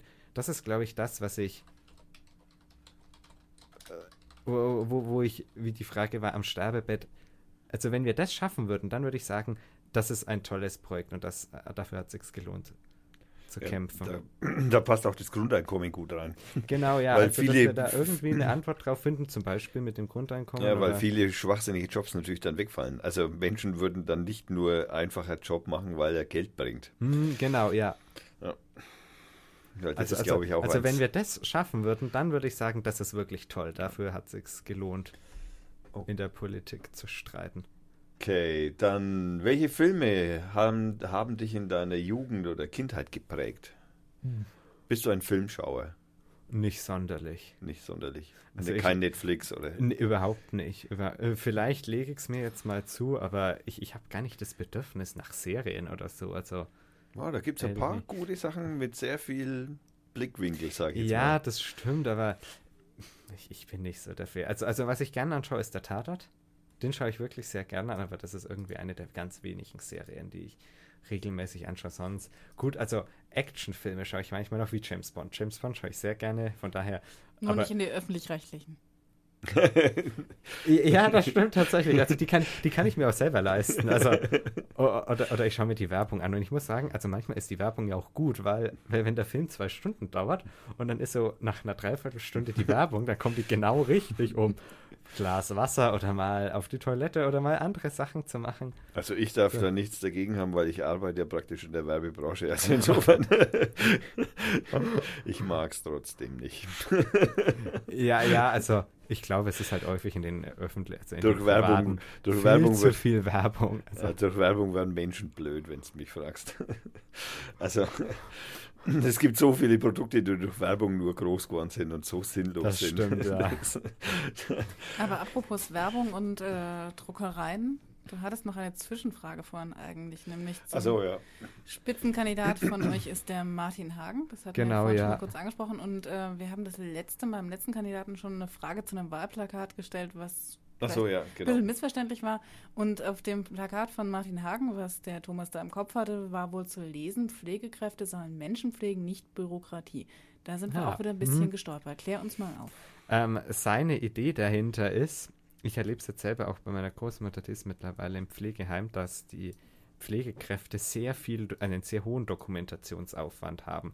Also man muss sogar äh, dokumentieren, wann die, der, der Patient jetzt wie viel getrunken hat. Das ist vielleicht noch sinnvoll, damit man weiß, wie viel hat die Person getrunken, wobei ich an der Stelle dazu sage, das könnte man ja auch anders kontrollieren, zum Beispiel, wie viele Wasserflaschen sind verbraucht worden. Wäre auch eine Möglichkeit. Gerade bei Alzheimer-Patienten ist das ja wirklich ein tatsächlich Problem, dass die auch vergessen zu trinken. Einfach. Ja, also wirklich. Also, also dass man das irgendwie überwacht, ist sinnvoll. Ob man das. Äh, es zeigt sich aber, dass die, dass tatsächlich die, die Dokumentationsaufwände zu hoch sind und über das Ziel, das man eigentlich verfolgt, hinausschießen.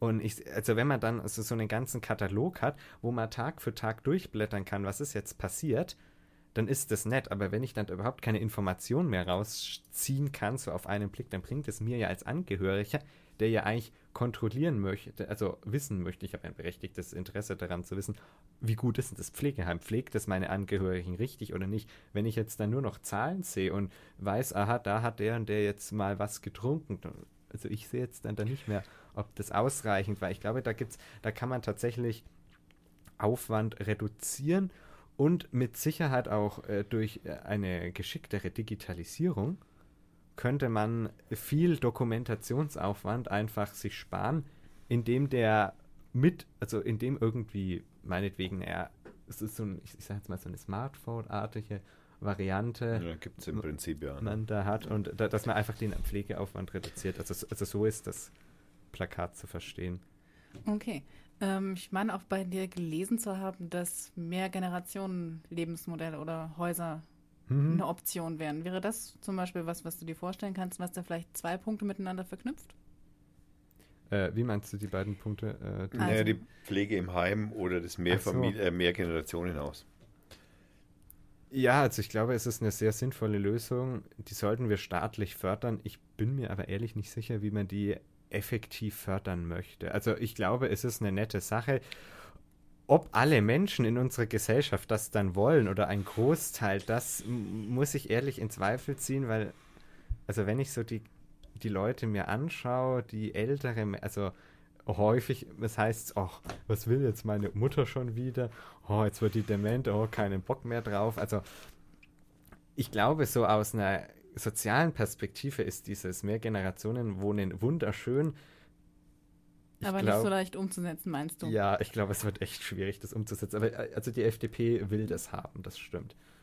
Na gut, äh, dann ist den älteren Menschen nicht zuzumuten, dass sie in Mehrgenerationenhäusern leben, aber dass sie mit selbstständig fahrenden Autos fahren. Da müssen sie sich drauf einlassen. naja, ich sag mal, die Mehrgenerationenhäuser haben ja schon mal, die, er hat du hast ja gerade gesagt, ne, die Mutter schon wieder. Ja, also, also ich halte das für sehr sinnvoll, weil dann die Eltern mit, also die, zum Beispiel die Großeltern sich um die Kinder kümmern können oder so, aber also ich sehe tatsächlich das Problem, dass viele Leute das nicht wollen, glaube ich. Also Aber, ich, ich gebe jetzt auch zu, meine Mutter zum Beispiel sagt definitiv, sie will uns jungen Menschen nicht zur Last liegen. Mhm. Auf gar mhm. keinen Fall. Also überhaupt nicht. Sie möchte, wenn dann, das alles selber finanzieren und auch selber bezahlen und sich selber darum kümmern, dass sie dann in einem Heim ist. oder halt im Zweifelsfall, mhm. wenn sie in ein Heim will, dann in ein Heim zieht oder Jetzt im Moment schaut es wohl so aus, als würde es so, so, so, äh, ich weiß nicht genau, wie das der, der, Fachbegriff für die Projekte ist, wo du äh, Wohnungen kaufen kannst, in denen dann äh, hm, Arzt ist und ich, ja, Pflege ja. ist und ne, genau. Betreutes Wohnen? Kann, ich glaube, so Art Betreu ja, mhm. ich, heißt es so? Ja, richtig. genau, zu einer Art betreuten Wohnen lebt, aber halt in einer eigenen Wohnung. Genau. Äh, das, auf das läuft es wohl mhm. jetzt langsam, aber sicher hinaus. Aber gut.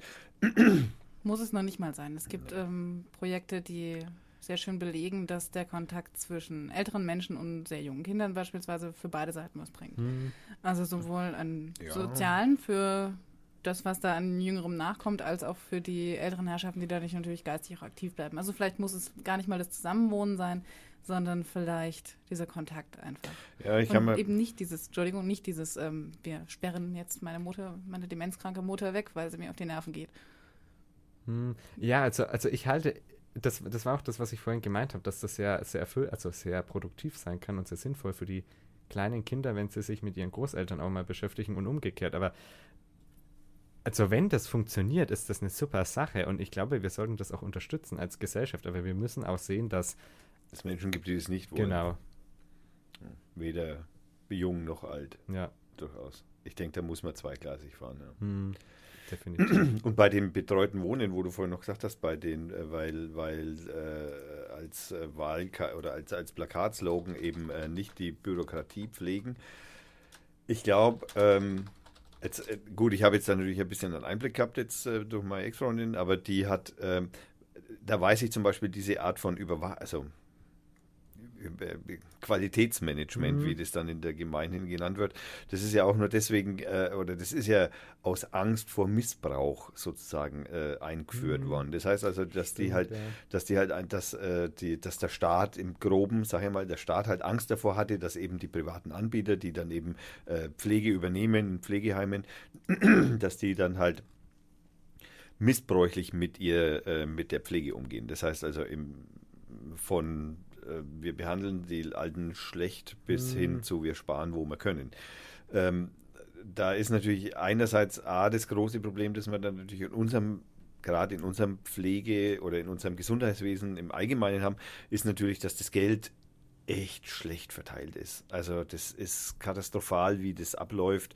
Dass, äh, es gibt einen Pflegekraftmangel. Wir wissen, unsere mhm. Gesellschaft wird immer älter. Wir tun aber nichts dafür, dass wir da Leute dazukriegen, äh, sondern äh, also in im, aus unserem Inland Leute dazukriegen, sondern nein, wir holen sie aus Polen, aus China, aus, aus, aus allen möglichen Herren Ländern holen wir die Pflegekräfte, die wir hier ansiedeln wollen, aus Indien, die wir hier ansiedeln wollen, die dann natürlich auch als Wissenstransfer dienen sollen, die das dann natürlich dann hier lernen und dann mit nach Indien zurücknehmen oder nach wo auch immer hin, was auch sehr logisch, das muss man mit einbeziehen in diese mhm. ganze Nummer, aber äh, ich ähm, in erster Linie geht es da, glaube ich, um die billige Arbeitskraft. In, in, also zumindest aus einem bestimmten, mhm. also nicht in erster Linie, aber ein großer Teil dieser Betrachtung ist die billige Arbeitskraft. Und ähm, die belastbar ist, die nach acht Jahre wieder geht oder fünf Jahre, weil sie sowieso bloß fünf Jahre mhm. Aufenthaltstitel hat und dann braucht man sich nicht drum kümmern wegen Rente oder sonst irgendwas, sondern man, man ist da halt einfach, ne, das ist für alle mhm. Beteiligten halt einfach ein Kostenfaktor, für den Staat genauso wie für den Unternehmer, der dieses Pflegeheim äh, besitzt. Mhm. Da müssen, glaube ich, da brauchen wir Änderungen. Wenn wir diese Kontrollpflicht, glaube ich, äh, reduzieren wollen, dann ähm, oder diese Bürokratie reduzieren wollen, dann müssen wir uns jetzt langsam, nein, jetzt sofort müssen wir uns darum kümmern, diesen Beruf auf jeden Fall attraktiver zu machen. Das geht Definitiv, nicht nur ja. über Geld, ganz klar. Das geht nicht nur über Geld, das geht, geht über Arbeitsbedingungen. Und mhm. ich, wir haben es vorhin gerade gesagt, wenn da zehn Leute auf fünf Stationen oder auf drei Stationen fehlen, wo dann ständig sich Schichten überschneiden, ständig Überstunden gemacht ja. werden müssen, ähm, dann, äh, dann ist die Arbeitsbedingung für solche Menschen einfach schlecht. Mhm. Dann ist der Krankheitsstand hoch, das wissen wir. Dann ist, äh, dann ist die Zufriedenheit innerhalb der Gemeinschaft nicht gut. Dann das Zusammenarbeiten nicht gut. Das sind so viele Implikationen, die da noch eine Rolle spielen. An denen, glaube ich, müsste man als erstes mal feilen und sagen, okay, klar, das kostet uns jetzt einfach mal, weil wir brauchen äh, mehr Ausbildung. Also wir müssen die Menschen dazu bringen, dass sie da wieder in diese Berufe reingehen. Mhm das geht natürlich über typische Marktgesetze, sage ich jetzt einmal. Ne? Also so, naja, was soll ich machen? Ich muss Geld verdienen. das ist eins der Marktgesetze, logischerweise. Das ist nun mal so. Das ist natürlich nicht so super duper, sage ich jetzt einmal, von der moralischen Sicht her mhm. betrachtet. Aber natürlich ist das, das ist natürlich ein zwingender, notwendiger Schritt, um überhaupt den Markt wieder zu füllen. Um überhaupt wieder in die Situation zu gelangen, überhaupt zu sagen, okay, die Arbeitsbedingungen sind besser. Ich muss nicht mehr nur an die Bezahlung denken. Mhm. Aber der, einer der ersten Anreize für junge Leute, und ich weiß, weiß, was junge Krankenschwestern verdienen oder Pflegekräfte, das ist eine Katastrophe. Das ist eine einzige Katastrophe. So brauchst du, so brauchst du hier in dieser Welt nicht mehr leben, wenn du da in der Viertstadt äh, wo, ja, oder wenn du hier in Viertstadt mit 1200 Euro äh, Monatsgehalt, äh, was, da, da brauchst du nichts machen. Hm, ja, überhaupt nicht. Ne? Also, also, das ist, da, da kannst du gerade also wohnen. Ich glaube, Gehalt ist, genau. ist, auf jeden Fall einer Und, der wichtigsten genau, Aspekte. Da, da muss was gemacht werden. Da muss definitiv was gemacht werden. Es kann nicht sein hm. so. Und da macht auch keiner den Beruf. Ja, der Inder oder der Pole oder so, ja, der macht den schon, weil für ihn ist die Chance in seinem Land noch schlechter. Hm. Und nur aus diesem Grund macht er das ja auch. Ja. Und das ist, äh, das ist zu wenig. Das muss, das muss, glaube ich, allen Beteiligten in der Politik auch klar sein, dass man nicht nur an der Bürokratie schraubt. Ja, sicherlich Mhm. auch. Es ist natürlich komplett der, das ist wieder so Henne-Ei-Nummer. Auf der einen Seite hast du natürlich klar durch die Qualitätssicherung, die du da einführst, die diese Bürokratie ja praktisch überhaupt aufstauen lässt, die du brauchst, um einfach zu wissen, ob, ob äh, oder überhaupt annehmen zu können, baut dieses Pflegeheim scheiße oder nicht. Also machen die ihren Job richtig. Dazu brauchst du auch Qualitätsmanagement, das diese Bürokratie ja Genau, ja. bedingt und bedient. Und da, glaube ich, muss man schon auch Hand in Hand gehen. Man muss da schon auch sagen, hey, so, wir müssen beide Seiten ineinander einfügen lassen in den nächsten, traue mich immer nicht sagen, fünf Jahren, aber das ist, weil das ja lange Zeit ist. Da sehe ich äh, in vielen Handlungsbereichen Schwierigkeiten. Absolut, ja. Was haben wir noch? Highspeed-Internet. Ich will hier, ja, danke Johannes. Ich habe hier 18.000 Oh ja, ich, Leitung. ich, ich möchte auch Glasfaser eigentlich. Das ist eine Katastrophe. Also die, die Freien Demokraten wollen ähm, flächendeckenden 5G-Ausbau in Ja, Bayern yay. und ähm, Gigabit-Internet auch für alle. ja das ist Also, sehr also sinnvoll. das, das auch aus da gebt ihr euch mit das den Piraten die muss Hand. sein, ja. Absolut. Also das sind, das sind wir auch mit den Piraten einer Meinung. Das ist also für Deutschland nur noch rückständig, was ist es bei uns hier gibt. Platz Es ist- 17. Ja, selbst andere Länder wie, wie Lettland oder so Ich sag ja, sind in vor Europa, uns. Platz- da sind In wir. Europa sind wir Platz 17. Ich äh, beschreibe euch dann, wenn ich wieder Internet habe, wenn ich aus Mecklenburg-Vorpommern wiedergekommen bin, wie es da so aussieht. Ja, und da gäbe es Lösungen. Das ist nicht das Ja, Problem. ja, natürlich, aber kosten halt ein bisschen Geld. Ja, da muss man halt einmal dann die, dann ist halt so ein Staatskon Halbstaatskonzern wie die Telekom, steht da halt dann doch im Weg. Man hat, Ja. sich, ja das, man hat sich ja das irgendwie doch irgendwie anders vorgestellt, indem man ja, Pro, die Programme gibt es ja. Es ist ja nicht so, als wenn es diese Bezuschussung nicht gäbe. Mhm. Bloß die Firmen können die nicht annehmen, weil die für die einfach keine Rolle spielen. Und das ist halt das, das- ist das Problem. Also da müsste man. Okay, aber gut. Aber das ist gut, dass die FDP auch für schnelles Internet ist. Mhm. Ja, absolut. So, kommen wir so langsam zum Ende. Was, äh, wie hoch rechnest du denn die Chancen für einen Bezirkstag aus? Jetzt nicht speziell für dich, sondern sagen wir mal speziell für die FDP. Schafft er es wieder? Also ich bin mir ziemlich sicher, dass wir es wieder schaffen, gerade eben nachdem es ja keine Sperrklausel gibt und die Hürde sehr gering ist und wir selbst 2013 in diesem super schlechten Jahr für die FDP 3% oder da waren. Also, also ich denke, wir sind mit zwei Personen, wenn wir vertreten sein. Wäre natürlich schön, wenn es eine dritte gäbe, dann hätte man eine Fraktion, das wäre um einiges besser. Weil man hätte- Redezeit. Exakt. Also es ist aus jeder Sicht äh, sinnvoller, mit einer Fraktion zu sein. Ob wir das natürlich schaffen, ist fraglich, aber ich, ich, ich würde es mir sehr wünschen. Mit wem werdet, würdet ihr denn zusammen eine Fraktion gründen wollen, wenn es denn in der, sagen wir mal, sagen wir, ich hab, wir, haben, wir haben mit dem André auch das Worst, also ein, ein bestimmtes Worst-Case-Szenario äh, ähm, äh, skizziert, sage ich jetzt mal, und zwar, dass die CSU mit der AfD zusammengehen wollen könnte. Ja, Um okay, ja, du, das Ja. wäre Katastrophe, aber man muss jetzt ehrlich gestehen, es gibt einen sehr schönen Artikel, den kann ich dir verlinken. Äh, es gibt einen sehr schönen Artikel auf, ich habe es jetzt leider zugemacht. Äh, es gibt ja auch schon Stimmen in der äh, CSU in Erlangen, die das ja schon Die geäußert aber, haben. Ja, die wurden dann wurden. aus der Fraktion ausgeschlossen, aber Ja.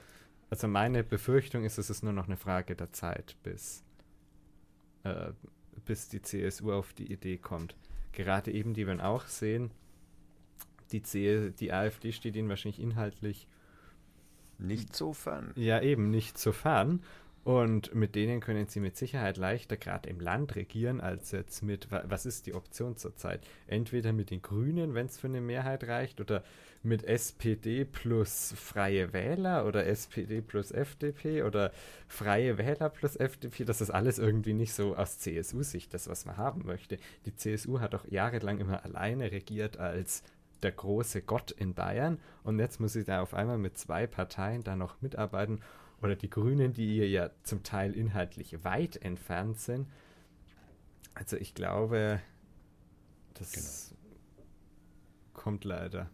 Braune Staatsfraktion kann ich auch, das würde ich noch empfehlen, von Telepolis, also Heise mhm. ist das. Mhm. Ähm, die haben, da hat äh, Thomas Kosnick einen sehr schönen äh, naja, was heißt schön ist der Blick nicht, aber einen sehr guten Blick auf die momentane Situation der Bundesrepublik geworfen und dieser Artikel, und der hat auch ein Buch dazu, ist sehr zu empfehlen.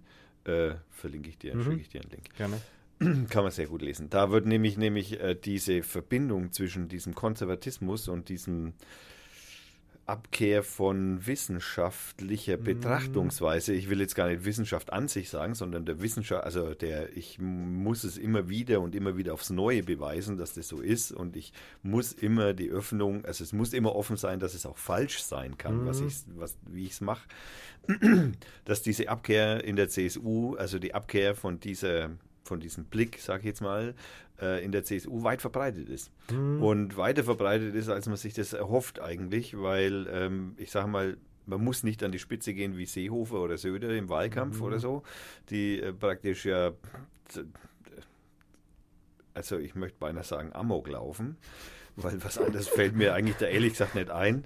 Und man kann im Moment, und es, es schmerzt mir einfach wirklich es tut mir wirklich in der Seele weh, wenn ich mir, wenn ich sagen muss, dass die Frau Merkel da noch echt gut aufgehoben ist im Moment, weil die hält es im Moment noch irgendwie, also auch wenn das an allen nagt, aber die ist die einzige, die das im Moment noch halbwegs zusammenhalten kann. Und das bröckelt ja, jetzt auch, ne? Hm, also, das also muss man auch sagen. Ich, ich glaub, Und die, die der Weg, der geht im Moment nicht nach links. Und mhm. das ist so die, oder nicht in das Liberale. Ich Überhaupt möchte jetzt nicht, nicht einmal nach links sagen, sondern mhm. nicht in das Liberale. Und da. Äh, Man sieht ja auch, die CSU hat im Wahlkampf, also auf, bei den häufigsten Podiumsdiskussionen, wo man ist, wird zunächst erstmal der FDP-Vertreter von der CSU in Misskredit gebracht oder frontal angegriffen zumindest. Weil man die FDP aus dem Landtag raushalten möchte. Also da, da, sieht man schon, in welche Richtung die Partei ja. gedriftet ist in den letzten Jahren. Das, ich, ich finde das erschreckend, aber Gerade im Hinblick darauf, ähm, ihr fordert auch, dass EU-Bürger, die in Bayern leben, das aktive und passive mhm. Wahlrecht für den Bezirkstag bekommen. Wow, da ist die CSU begeistert. Ja, ist das tatsächlich in dieser Worst-Case-Vorstellung? Naja, das unterschreibt, unterschreibt den Artikel im Übrigen noch. Also man, man, muss sagen, es gibt in der FDP immer noch so ein paar konser liberal-konservative, die sagen, aber mit der CSU kann man doch am besten regieren und wir sind die zwei, also die FDP und CSU stehen sich doch am nächsten. Wo, wo ich aber immer wieder sage, nee, eigentlich nicht. Also gerade eben nachdem die, also vielleicht so in den Jahren 2008 bis 2013 war es der Fall. Da, da mag das gegolten haben, aber es sind fünf Jahre seitdem vergangen und die CSU hat sich deutlich weiterentwickelt in eine Richtung, die mir nicht gefällt, aber das hat sie leider getan. Und auch die FDP hat sich weiterentwickelt. Die hat sich, die ist deutlich liberaler, als sie es noch vor fünf Jahren war. Deswegen sind diese Aussagen, die da leider von manchen Mitgliedern aus der Partei kommen, aus meiner Sicht nicht förderlich. Also ich will nicht sagen, sie sind falsch, aber sie bringen uns nicht weiter und bringen keinen Mehrwert. So, so, so, so, als Frage dann noch, weil du sagst, dass die FDP ich meine, das nehme ich jetzt auch so wahr, aber dass die FDP wieder liberaler geworden ist, ich will jetzt da niemanden mhm. vorgreifen, dass die FDP wieder etwas liberaler geworden ist und eher so diese Leuthäuser-Schnarrenberger mhm. Nummer fährt, sage ich jetzt mal, so aus dem Bauch raus. Ähm, aber was sagst du zu dir, naja, man hat es war oft der Vorwurf jetzt auch im Bundestagswahlkampf, dass diese One-Man-Show vom Herrn Lindner und dass das äh, ist der innerhalb der FDP äh, so ein Alpha-Tier, sage ich jetzt einmal, der sich so tatsächlich so alles an sich reißt, so ein Machtmensch, der von außen äh, mhm. von der als von außen auch tatsächlich ein bisschen wirkt. Also man muss sagen, er ist also er macht sehr viel. Also der wird auch im Landtagswahlkampf in Bayern, da fährt er jetzt irgendwie jede größere Stadt, mhm. jede größere Stadt fährt er an und danach ist er in Hessen Landtagswahl, da ist er dort vertreten und das nach nebenher ist er ja noch Fraktionsvorsitzender der FDP im Bundestag. Also ich frage mich, wie er das alles auf die Reihe kriegt und er ist dann auch noch Parteivorsitzender. Also es gibt drei von ihm. Also ja, genau, er ist geklont. Wäre eine denkbare Lösung, aber also, also der macht echt sehr, also er, er ist schon Alpha-Männchen, das muss, das muss man sagen. Er er, hat sich aber, er hält sich relativ gut an die Beschlusslage der Partei. Das war nicht bei allen Parteivorsitzenden, die wir die letzten Jahre so gehabt haben, der Fall. Ist aber mit, also mit Christian Lindner wirklich so, wenn der Parteitag etwas beschließt, dann gilt das auch für ihn. Manchmal muss ihn daran der Bundesvorstand erinnern, aber da ist er schon äh, sehr es ist sehr, äh, also er vertritt da wirklich sehr die Parteilinie und er fördert auch den Diskurs innerhalb der Partei, was vorher nicht immer der Fall war. Vorher war das so, ich will uns jetzt nicht mit den Freien Wählern vergleichen, aber da hatten wir das ja auch so, Hubert Aiwanger sagt ja, und der Rest macht. Also dieses, also die Zeiten sind bei uns, sofern es die jemals gegeben hat, sind die vorbei. Also das also bei uns äh, entscheidet die Partei und was, was der Parteitag beschließt, das ist dann auch das, was die Partei nach außen ausdrückt. Es gibt manche Mitglieder im Bundesvorstand, gerade so stellvertretende Bundesvorsitzende, die haben manchmal andere Meinungen und andere Ansichten, die sie dann kundtun, führt dann manchmal zu etwas Verstimmungen, aber Gut, das, also, äh, für was ist sie da, ne? Also für was sind Parteien ich, ich intern? Denke, man darf auch als, also nichtsdestotrotz hat ja auch ein stellvertretender Bundesvorsitzender nochmal eine Privatmeinung, die er ja auch gerne kundtun darf. Alles andere wäre schlimm, wenn er die nicht ja. äußern dürfte. Gut, ich meine, äh, ich würde das jetzt nicht bei allen Parteien so mit der privaten Meinung so förderlich finden. Es gibt Parteien, bei denen finde ich so die ein oder anderen Partei, mal, äh, privaten Meinungen. Äh, ja. Naja, okay. Ähm, nein, äh, das, das Bild, um das es mir da eigentlich vorhin noch gegangen ist, ist, mit wem würdet ihr denn in einem Zweifelsfall koalieren, um jetzt, sage ich mal, wirklich AfD und äh, CDU, äh, CSU zu verhindern? Also wenn das denn tatsächlich eine Chance bestehen würde, dass man sagt, okay, man geht, das äh, AfD, CDU, die kämen nicht auf die erforderliche, also äh, nicht auf die Mehrheit, die sie bräuchten, um jetzt tatsächlich mhm. gegen alle anderen regieren zu können. Also ich, ich denke, im Bezirkstag würde dann die CSU die AfD fallen lassen und andere Parteien sich suchen, könnte ich mir vor, äh, denke ich, wird sie wahrscheinlich zum jetzigen Zeitpunkt auch noch im Landtag machen. Ich, ich habe aber auch kein Problem, das sage ich ganz ehrlich, ähm, mal mit anderen äh, Modellen, dass man zum Beispiel mal uh, also, also was ich mir gut vorstellen könnte, wäre die Ampel.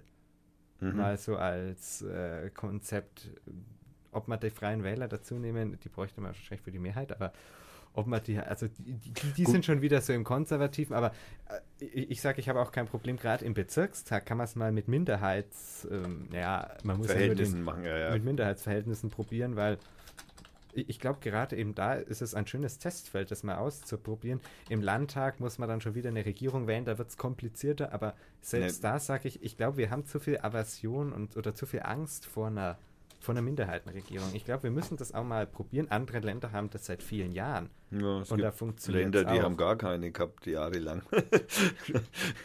okay. Hat auch niemanden gesch also, Naja, ist gut, irgendwann nach ein paar Jahren wird es dann schon schlimm, aber die alte ist ja noch geschäftsführend ja. im Amt und viele Entscheidungen, glaube ich, sind, also gerade eben so die, die die Geschäftsführung von der Regierung betreffen, jetzt nicht die politische Meinung, ja. sondern das, was dass es läuft. Ja, genau, dass es halt läuft, das, das macht jeder ungefähr gleich. Also ja. die wichtigsten Themen, die eine Regierung, gerade zur innere Sicherheit oder so, ich glaube, das sind, da macht jede Regierung also, also, jede demokratische Regierung macht da ungefähr das Gleiche. Ah, ja, gut, ja, wobei wir uns wahrscheinlich relativ ähnlich, ähnlich sind, was die Eingriffe in die innere Sicherheit im Moment angehen, doch ziemlich also, also fragwürdig sind. Also ich, ich glaube, aber was sie politisch macht, da wird es dann schon relativ schnell, gibt es ja. dann Unterschiede gerade, also, also ja. das, dieses Polizeiaufgabengesetz, was Zum es ja, gibt. Beispielsweise. Oder Lauschangriff oder Staatstrojaner oder, der, also die Liste ist leider Gottes inzwischen ziemlich lang. Okay, ähm, was wäre jetzt noch? Was brennt dir noch auf den Nägeln? Mir brennt eigentlich kein Thema mehr. Ich glaube, wir haben jetzt alle relativ gut abgearbeitet. Ich befürchte, ich habe da noch eine Nachfrage. Bitte, Aber gerne doch. Weil ich vorhin auch so still gewesen bin, als wir mhm. es von der Digitalisierung in der Landwirtschaft hatten. Da ist was, was mir seitdem nicht aus dem Kopf geht. Und deswegen habe ich auch vorhin geschwiegen, nämlich ähm, automatisierte Kuhställe. Da beschwört sich in mir ein Bild herauf von Kühen, die mit Kraftfutter gefüttert werden, währenddessen sie selbstständig in die Melkanlage gehen mhm. und einem Bauern, der über sein Tablet die Zugabe von Medikamenten steuern kann und ähm, was ich da sehe, und ich möchte das jetzt eigentlich nicht raushängen lassen, ist eigentlich, dass wir damit mehr automatisieren, wie wir Tiere tatsächlich ausbeuten zusammenfärchen. Mhm. Ähm, ich will ja jetzt keine Grundsatzdiskussion mit dir lostreten, nur wissen, ob du da irgendwelche ethischen Bedenken hast. Doch, Grundsatzdiskussion. Ich glaube schon, tut mir leid. Aber wir hatten sie eben, dass auch ein Politiker eine Privatmeinung haben darf und ähm, vielleicht formulieren wir es einfach mal anders. Ähm, isst du Fleisch? Ja, ich auch esse aus Massentierhaltung, Fleisch. bewusst? Also ich versuche es bewusst aus Massentierhaltung zu vermeiden. Ich muss auch zugeben, ich esse mittlerweile so gut wie kein Geflügel mehr. Also es soll ja angeblich so gesund sein, aber also zum einen ich will kein Antibiotikafleisch essen. Das ist etwas, das muss nicht sein und das, das will ich. Also Mal, aus wenn man erkältet ist, lohnt sich das vielleicht. Ist es vielleicht doch nicht so gut. Also, also, also, ich, also ich will das als Selbstschutz nicht und ich glaube, also wenn man sich da diese Videos anschaut, wie da diese Tiere also so zum Teil mit einem Bein oder so. Christian! Danke! Ähm, dann. Äh, ähm, muss das echt nicht sein. Ich, ich, also ich esse auch lieber Biofleisch, wenn es geht, ist natürlich teurer. Gerade eben an der Uni ist halt das Problem in der Mensa, da gibt es Fleisch. Also da kannst du essen, was du essen möchtest, aber du weißt halt nicht, wo es herkommt. Diese das finde ich, ja, äh, das find ich etwas schade. Also, also ich wünsche mir schon, dass es langfristig besseres Fleisch gibt. Man muss immer ein bisschen aufpassen. Manchmal ist es aus irgendwelchen Gründen billiger, weil es subventioniert ist. Also bloß weil Fleisch billig ist, muss es nicht schlecht sein. Es ist aber in der Regel so, also so dieses, also wenn also Fleisch, was es im Supermarkt im Angebot gibt, das ist eigentlich nichts Gescheites. Das ist irgendwie mit Wasser dann noch den Tieren vorher irgendwas gegeben, damit sie noch viel Wasser auf, dass das, dass das Gewebe noch viel Wasser aufnimmt, damit das man höheres ist. Gewicht hat und lauter so ein Zeug. Ja. Also, also ich glaube, das ist nicht äh, das, was man möchte. Und man muss auch dazu sagen, man soll ja gar nicht so viel Fleisch essen. Ich glaube, 300 oder 500 Gramm pro Woche.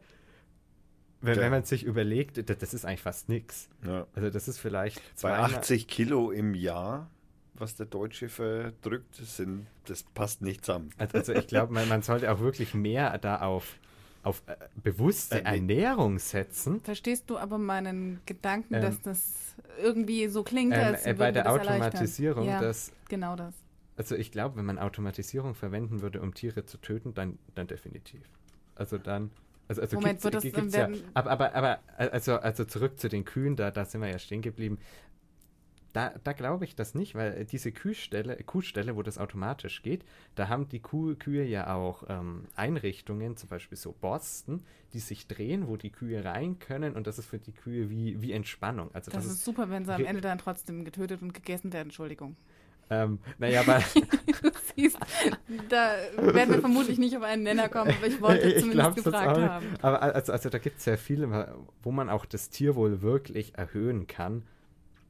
Von daher. Dass es zumindest vorher ein bisschen glücklicher war. Genau. Und, und die Kühe, die Milch produzieren, die müssen das ja, also die Gut, die werden, naja, die werden so am Ende. gezüchtet, dass sie äh, gemolken werden müssen und deswegen freiwillig in die Melkanlage gehen, weil sie sonst Schmerzen erleiden. Es tut mir leid, ich, es, es ja. ist grauenhaft. Ich komme aus dem Dorf, äh, in dem die größte Rindermast äh, Europas zu DDR-Zeiten im äh, Prinzip gang und gäbe war. Ich habe erstaunlich wenig Rinder gesehen. Ich weiß also, wie solche Großbetriebe aussehen und dass diese Kühe nie ein Stück Himmel gesehen haben und äh, wie umliegende Maisfelder aussehen, die zehn Jahre lang mit Mais bestellt werden und ein Jahr mit einer anderen Pflanze wie die Böden da aussehen, das ist da, ja, Staubwüsten nur nach also, also, Ich finde das echt wirklich bedenklich und das ist gerade meine Sorge gewesen. Also, also, also äh, zu den Staubwüsten, ich hoffe, dass wir die mit der Digitalisierung in den Griff kriegen. Das hoffe ich ehrlich. Dass wir auch gerade die, die, diese, dieses große also Monokulturen, ich bin kein Fan von, aber es hat sich gerade gezeigt, dass ja auch im, im, Hinblick auf Bienenschutz, also das ist ja echt ein Problem bei uns in der Gesellschaft mittlerweile, für unsere Natur mittlerweile, dass die Bienen immer weiter sterben und wir wissen noch nicht so ganz genau, woran es liegt eigentlich. Man hat so im Verdacht paar diese Nicotinoide, Nicotinoide, die hat man jetzt ja verboten, also die Wirkstoffklasse. Ja, es gibt auch die ersten Studien, die Glyphosat da sogar mit in diese Richtung geschubst haben. Also es hm, muss wobei noch mehr Glyphosat war, also, also ja, ich weiß, also, es ist also, eigentlich äh, deswegen eingeführt ja, worden, genau. um das, aber es, also, also, es hat sich aber gezeigt, was, was wirklich gut sein soll, ist, wenn man zwischen den Feldern so einen Streifen von zwei, drei Metern lässt, wo man einfach alles anpflanzt lässt ja, und alles anpflanzt, da, dass man tatsächlich so gezielt die Biodiversität erhöht. Also das ist ein Konzept, ich glaube, die müssen wir auch als Gesellschaft fördern, aber sonst für die Felder zwischendrin würde ich gerne Ich weiß nicht, ob man diese zwei, drei Meter so leicht aufgibt. Ich, ich denke doch, ein großer Anteil. Ich glaube, das wird, man mit, das wird mit Sicherheit keiner machen, freiwillig. Da, da muss es Anreize geben, ganz ich klar. Ich wollte gerade sagen, wenn also ohne Anreize wird es nicht gehen. Ein Großteil der äh, Anbauflächen im Prinzip mm. tatsächlich darauf verwendet wird, Futter für Kraftfutter für Tiere herzustellen, dann wird man sich ja. schwer von diesen zwei, drei Metern dann trennen können, mm. weil das rechnet sich ja auch. Ich, ich kann im Übrigen, ich kann im Übrigen berichtigen, ich habe keine 80 Kilo am Jahr, sondern 65,9 im Jahr 2015 hat der Deutsche okay. pro Kopf pro Jahr gegessen. Ist natürlich im Gegensatz zum Österreicher mit 101 Kilo. Oder dem Amerikaner im Übrigen mit 180 Kilo. Oh mein Gott, okay. Also wir bewegen uns eigentlich in, in einem Mittelfeld der Welt, sage ich mal, aber wir wissen natürlich trotz alledem, das ist zu viel. Also mm. das muss man sich auch immer im Klaren drüber sein. Also ich, also ich selber ver versuche auch, wenn es zum Beispiel in der Mensa ein gutes vegetarisches Gericht gibt, dann nehme ich das. Einfach. Wo, wobei ich muss sagen, ich mag es fast eher, weil, weil ich um meine eigene Gesundheit besorgt bin, wenn ich zu viel Fleisch esse. Aber schon auch wegen den Tieren. Also so ist es schon auch. Aber es ist, ich glaube aber, so können wir auch die Menschheit versuchen davon zu überzeugen, dass es natürlich auch ein gesundheitliches Problem für die Menschen sein kann, zu viel Fleisch zu essen. Ja, also, bisher denken sie ja, das ist das, also auf der einen Seite Statussymbol, auf der anderen Seite grassiert ja nach wie vor die Behauptung, dass der Mensch erst schlau geworden wäre, weil er Fleisch gegessen hat. Also in der Evolution, ja. Das aber dann ist er ja jetzt schon Fleisch. Nicht, offenbar ja nicht so ganz. Und es gibt inzwischen auch Untersuchungen von irgendeinem äh, von einem englischen Institut, die haben äh, die durchschnittliche Intelligenz, das gibt es äh, so in mhm. Amerika, in, in England gibt es irgendein Institut oder äh, Uni, die die durchschnittliche Intelligenz auf der Welt immer so versucht zu erfassen und die beobachten gerade, dass die nach unten geht wieder. Oh. Also sie, sie stagniert im Moment und es wird prognostiziert, dass sie wohl wieder nach unten geht. Und es gibt Wissenschaftler, die behaupten, das ist die äh, äh, verdreckte Umwelt daran schuld. Dass also bestimmte Partikel, ne, Feinstaub, Medikamente, Medikamente, die unnötig sind, äh, ähm, im Wasser die, die Hormone und so das weiter, dass dieses ganze, Problem, ja. dass dieser ganze Zeug sich tatsächlich in Tierversuchen hat man festgestellt, dass das wohl Einfluss auf die Gehirnwindungen hat wohl und dass das möglicherweise damit zusammenhängt, dass wir wieder dümmer werden. Im Durchschnitt, ich meine, wir reden da wahrscheinlich über ziemlich hohes Niveau, mhm. schätzungsweise, aber wir müssen dann schon auch mit in Betracht ziehen als Menschen so, ah, wir sollten vielleicht doch mal auf Plastik verzichten oder so zum Beispiel oder auf Autoabgase. Also oder auf unsinnige Vergabe von äh, Antibiotika mhm. an Hühner oder so. Ich glaube, da, also manchmal kann es, also es gibt ja, das war ja bei, bei diesen TTIP-Verhandlungen, war ja ganz umstritten dieses Chlorhuhn. Mhm. Das Chlorhuhn, ja, das, das ist super. Ne? Da hat wieder kein Mensch drüber nachgedacht. Das ist so, das ging auch an der gesamten Bevölkerung über, über total vorüber. Hey Leute, macht euch ja mal da keinen Kopf über das Chlorhuhn. Ja. Das ist tausendmal besser, als wenn ihr da die ganze Zeit Antibiotika rein. Das habe ich mir auch gedacht. Also, also bevor ich so, so ein Hühnchen habe, wo ich dann die Monatsration Antibiotikum zu mir nehme, habe ich lieber ein Haar, wo das mal geklü äh, ein, ein Huhn, das mal geklort war. Also wenn ich wirklich entscheiden ja. müsste, also ich esse auch keine Hühner, Aber ich halte da wie du. oder ver hm. verzichte so weitgehend, okay, ich wohne hier in der WG oder wir wohnen hier in der WG mit einem jungen indischen Ingenieur zusammen, der natürlich häufig Hühnchen kochen möchte und oh. wir eben schon, sagen wir, wir haben schon interveniert. Er, hm. er Rohit kocht inzwischen mehr Lamm. Man muss aber nicht beunruhigt sein, man, also wenn man ihm beim Bäcker begegnet. Rohit ist ein sehr netter Mensch. Ja, okay. ist kein. ja, ist er. Okay, nun denn. Was fällt uns noch ein? Hast du noch was? Da muss ich scrollen, Moment. Dann scrollen mal. Äh, du hattest noch eine Frage zur alternativen Unternehmensgründung und ich glaube, da ist der junge Mann der richtige Ansprechpartner. Ach so, ja, stimmt. Das habe ich vergessen. Habe ich auch den von den, den André gefragt. Okay. Äh, und zwar, ich meine, okay, ich kann mir das hier alles leisten, weil ich in einem Familienunternehmen mhm. arbeite und dadurch A genug Geld und B genug Zeit dafür habe mehr oder weniger, wobei Zeit da immer wegen so eine interessante Fassung ist davon. Also ich nehme sie mir, kann man Mhm. mal so sagen. Äh, nicht immer zum ähm, Freude einiger meiner Mitmenschen in der Firma, sage ich jetzt mal. Aber ich äh, mache zum Beispiel sowas wie Radio Fürth oder ich habe äh, mit äh, einigen Menschen um mich herum solche Filterblocks äh, entwickelt, auf denen auf jedem Bogen was anderes steht, Mhm. die man halt so, da kannst du mal, gesch- ist geschenkt.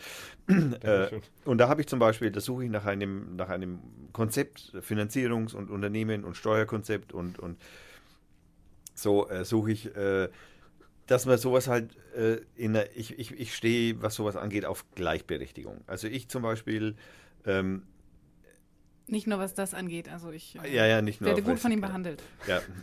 ähm, und zwar meine ich das damit äh, speziell zum Beispiel die Art, wie man in einer Firma miteinander arbeitet. Und Mhm. zwar fängt es bei der Bezahlung an. Ähm, der André hat ein sehr schön, ein sehr, sehr schönes Beispiel äh, gebracht. Und zwar äh, haben sie in Amerika mal den, äh, in, bei der NASA de, den, den Putzdienst oder den, den, den befragt, äh, warum er das nicht tut und so. Und er hat gesagt, ähm, er hat gesagt, naja, ich helfe Menschen dabei, in den Weltraum zu kommen. Also wenn der Putztrupp der Meinung, so eine Meinung vertritt, dann ist A, klar, die Integration und die Inklusion innerhalb dieser Gemeinschaft ist nahezu perfekt. Mhm. Und so würde ich zum Beispiel, ich würde zum Beispiel mit dieser Firma, wie gesagt, wir haben das tatsächlich hingekriegt, das so zu produzieren, dass das für einen Wiederverkäufer interessant ist, sowas zu produzieren und sowas wird an jeder Tankstelle zu zigtausenden verkauft. Mhm. Also alle möglichen, ich will es jetzt nicht sagen, alle möglichen Kiffer nehmen sowas jeden Ja. Tag. Die, das mache ich, unsere Idee, wir sind zu fünft, unsere Idee war dann, okay, jeder kriegt den gleichen Stundenlohn. Egal was er macht. Ob er jetzt gerade produziert, was auch immer er, welchen Produktionsschritt, weil das sind einige an so einem Ding, Mhm. welchen Produktionsschritt er da auch immer gerade tut. Äh, ob er Werbung dafür macht, ob er Social Media Werbung dafür macht, die Zeit schreibt er auf, dann Mhm. kriegt er einen Stundenlohn, der ist abhängig davon, wie viel hat man verkauft. Das wird durch die fünf Personen geteilt und jeder kriegt denselben Stundenlohn. So.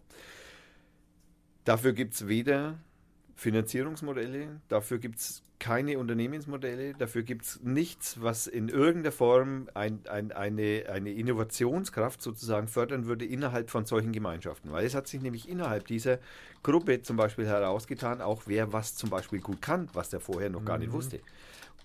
Verstehst du, was ich meine? Es, ist, es, es bietet dir einfach ein Maximum an Flexibilität innerhalb deiner Struktur, Mhm. was sehr hilfreich ist, gerade in, in Produktionsbetrieben, weil du oft gar nicht weißt, wer besser ist, vielleicht an einem anderen Stand, Mhm. an einer anderen, ich sage jetzt einmal, an einer anderen Maschine oder so, ja? sondern der war halt die ganze Zeit an der Maschine gestanden, das hat er halt gemacht. Verstehst? Und Mhm. er wird auch für die Maschine bezahlt, weil die Maschine mehr Ertrag bringt, zumindest in der Unternehmenskalkulation. Die bringt mehr Ertrag, deswegen ist der Stundenlohn für den höher als der, der hinterher bloß einpinselt und zuklebt, sag ich jetzt mal. Ja? Und der das halt an der Maschine ist, aber die ist viel einfacher von mir Mhm. aus oder so, keine Ahnung. Man kann das jetzt, man, ich will jetzt nicht sagen einfacher, weil das trifft es in der Regel gar nicht, sondern halt augenscheinlich erstmal weniger Aufwand. Aber der Typ, der da dran steht und es flex gut macht, Mhm. weil er halt, was er sich innerhalb seiner Handbewegungen, ich auch hier sehr reduziert, halt einfach eine bestimmte Effektivität entwickelt hat, weil die halt einfach besser ist als der, die das vorher gemacht hat. Das kann ich aber nicht machen, weil der, der für 16 Euro an der Maschine steht, der stellt sich hinter die Maschine, die 10 Euro kostet, also die 10 Euro Stundenlohn bringt Mhm. für ihn. Das meine ich. Das ist das Problem. Sowas wie Radio Fürth. Ich möchte gern Radio Fürth viel weiterbringen. Ich möchte das, es gibt aber kein Bezahlmodell, das in irgendeiner Form funktioniert. Ich kann mich nur, im Moment finanziere ich das einfach so, Mhm. aber ich würde das natürlich schon gern irgendwie finanzieren. Ich möchte, jetzt möchte ich aber nicht abhängig machen. Ich möchte nicht abhängig sein von der Firma XY, die ich dann fünfmal in der Sendung wählen muss und sobald ich irgendwann einmal einen kritischen Bericht über was weiß ich, diese Firma mache, dann bin ich der Arsch. Das geht nicht. Das, das ist, ich muss als Presse ist einfach, das ist auch das Problem unserer Presse, das wir im Moment haben. Deswegen gibt es auch sowas wie das Leistungsschutzrecht, dass die Finanzierungsmodelle nicht mehr funktionieren. Deswegen macht man ja sowas. Das ist ein Problem. Wir, wir können uns auf der, ich verlasse mich im Moment, dass ein paar Leute hergehen und sagen, okay, ich klicke dir den Flatter-Button an. Das ist so ein Micropayment-System. Okay. Ja, du legst so wie PayPal, kann man mhm. sagen, bloß halt kostenlos. Ich glaube, das war eine Aufforderung. Ja, das war auch eine Aufforderung, liebe Hörer, danke. Ähm, jetzt habe ich aber zum Beispiel das Problem, dass ich jetzt, wenn ich denn einen Flatter-Button auf der Seite habe, dann darf ich zum Beispiel keine Musik spielen. Also selbst Musik, die lizenzfrei ist, wie zum Beispiel in André seine. Ich darf die nicht spielen, weil dann kommt die GEMA und würde dann von mir Gebühr wollen. Obwohl die, mm. der Künstler bei der GEMA gar nicht ist, aber das geht jetzt so weiter. Gibt es Verwicklungen, GEMA-Vermutung, kannst, wenn du Bock hast, dich ja mal damit auseinandersetzen. Also ich, halt, also ich hatte ja mal den Antrag bei den jungen Vereinen gestellt, dass man doch die GEMA der, die Macht entzieht dass sie bei weitem, also dass sie nicht mehr pauschal ja, genau, Dinge berechnen kann, genau. sondern nur noch, wenn ich tatsächlich einen Künstler auf einer Veranstaltung im Internet sonst noch wo spiele, der auch von ihr vertreten wird, dass sie nur noch dann abhängig von der Nutzung äh, also ich Geld zum berechnen genau. darf. Aber irgendwie bei genau. uns ich, ich würde hergehen und sagen, okay, pass auf, äh, André, äh, ich, ich würde jetzt zum Beispiel hergehen und sagen, okay, André, für deine zwei Lieder, die ich dir spiele, kriegst du halt nichts, weil mhm. ich verdiene auch nichts. Aber sobald ich über, mach mal was aus, sobald, was weiß ich, keine Ahnung, 5000 Leute es gehört haben, sage ich, kriegst du 100 Euro von mir aus, mhm. weil dann habe ich die Einnahmen auch und dann kann ich das auch locker finanzieren. Weißt du, was ich meine? Mhm, also, ja, ja. da gäbe es natürlich zum Beispiel, also im GEMA-Fall gäbe es ein relativ einfaches Modell. Es müsste einfach eine europäische Musikverwaltungsgesellschaft geben, die das macht. Und die müsste bestimmte Größe haben und dann wäre diese GEMA-Vermutung einfach weg. Mhm. Dann gäbe es die auch nicht mehr. Und dann würde das so auch funktionieren. Aber das ist noch nicht so. Es gibt eine Musikverwaltungsgesellschaft in Europa, die den Anspruch erhebt, das tun zu wollen, aber leider haben die es noch nicht so weit gebracht, weil da brauchst du eine bestimmte Anzahl an Künstlern in aus verschiedenen Sparten und was weiß ich und das ist eine, eine okay. Bürokratie. Ja, genau. Da haben wir es wieder. Da haben wir es wieder. Ich meine natürlich, es gibt viele Künstler, die bei der GEMA oder bei der, äh, es gibt ja für, für, für Text genauso und für Fotos gibt es mm. ja mhm. lauter solche Verwaltungsgesellschaften, äh, Vertretungsgesellschaften, ähm, die, die sind unfassbar starr. Ja. Das ist unfassbar. Die laufen seit 50, ja. 60 Jahren mit demselben Modell, haben sich nie verändern müssen. Äh, dann reduzieren sie Musik auch in A, B und C Musik und das ist also katastrophal. Also das ist und, und daraus, aus dieser primitiven Ausgrenzung errechnet sich dann auch das Ausschüttungsmodell und also es ist ein, ein, ein unsagbarer Wahnsinn, meiner Meinung nach. Äh, mhm. Jetzt kann ich also auf mein die Sendung zum Beispiel kann ich keinen Flatter-Button setzen, weil würde ich den setzen, könnte die GEMA tatsächlich mich verklagen. Hm. Deswegen mache ich es hm. nicht. Das ist der einzige Grund. Diesen Problem haben alle Podcaster. Alle, die sowas machen, wie ich das mache, da gibt es noch so ein paar Abschwächungen von, wenn der Anteil von Musik unter so und so viel ist, dann ist es okay und so weiter. Wenn der Informationsgehalt eine bestimmte Schöpfungshöhe so ist es tatsächlich bezeichnet, dann hat, dann äh, ist es auch wieder, in, dann, da, da gibt es auch, das geht in diesen Remix-Bereich auch mit rein, ne? also den, den, das darf ich den Soundschnipsel von dem nehmen und darf ich dieses Interview von da noch mit einspielen, muss ich dann an Deutschlandradio Kultur zahlen oder nicht, wenn ich dann von denen dann so ein Interview-Schnipsel nehme. Das alles mit diesem mhm. Leistungsschutzrecht ist das alles so verknüpft und dem Urheberrecht unter anderem logischerweise auch. Jetzt würde ich natürlich gern irgendwelche Unternehmensmodelle finden wollen. Also erfinden wollen, möchte ich sogar sagen. Ich möchte mhm. hergehen und sagen, ey, ich bitte, ich, Leute, liebes Finanzamt, ich verdiene einfach im Moment noch nichts. Wenn ich was verdiene, ihr dürft jedes Jahr von mir aus mal, ne, ich muss ja sowieso jedes Jahr äh, was eintragen, mhm. aber ihr müsst einfach, ihr, solange, ich verdiene hier mit dieser Firma, seitdem es sie gibt, nichts. Also es ist ja auch keine Firma, aber Ne, ich würde das gerne als Firma haben, aber ich verdiene ja damit nichts und mhm. keiner verdient damit was und das ist alles freiwillig. Aber das Finanzamt lässt mich zwei Jahre lang mehr oder weniger mit Minus, was es immer ist, laufen und dann stellen die mir die Frage, ja, wie, von was leben sie? Und dann muss ich das mhm. aufgeben. Ja, ja, ich das, ist, das, das Problem. Ist, das, ja. sind, das, sind, das sind viele dann auch von, von der Finanzierungsstruktur. Also ich könnte jetzt zum Beispiel nicht sagen, okay, ich bräuchte jetzt für sowas, wenn ich jetzt nicht zufälligerweise eine Druckerei hätte, müsste ich jetzt, müsste ich jetzt mir, sagen wir mal, einen Maschinenpark von insgesamt 30, 40, 50.000 Euro anschaffen. Den müsste ich finanzieren. Ja, wenn ich jetzt aber laut dem jetzigen Geschäftsmodell, das wir da verfolgen würden, das ist der GBR, bei der alle Geschäftsführer sind, an wen gibt die Geld? Die Bank gibt uns kein Geld, weil wir Ja. fünf ge- oder zehn Geschäftsführer haben. Das ist Quatsch. Und keine Angestellten. Die, die, die, lachen uns aus. Es gibt da keine Modelle. Da, da würde ich mir wünschen, auch von der FDP mal einen Blick in die Zukunft. Gibt es in Berlin ein paar Sachen, kannst du dir mal reinschauen.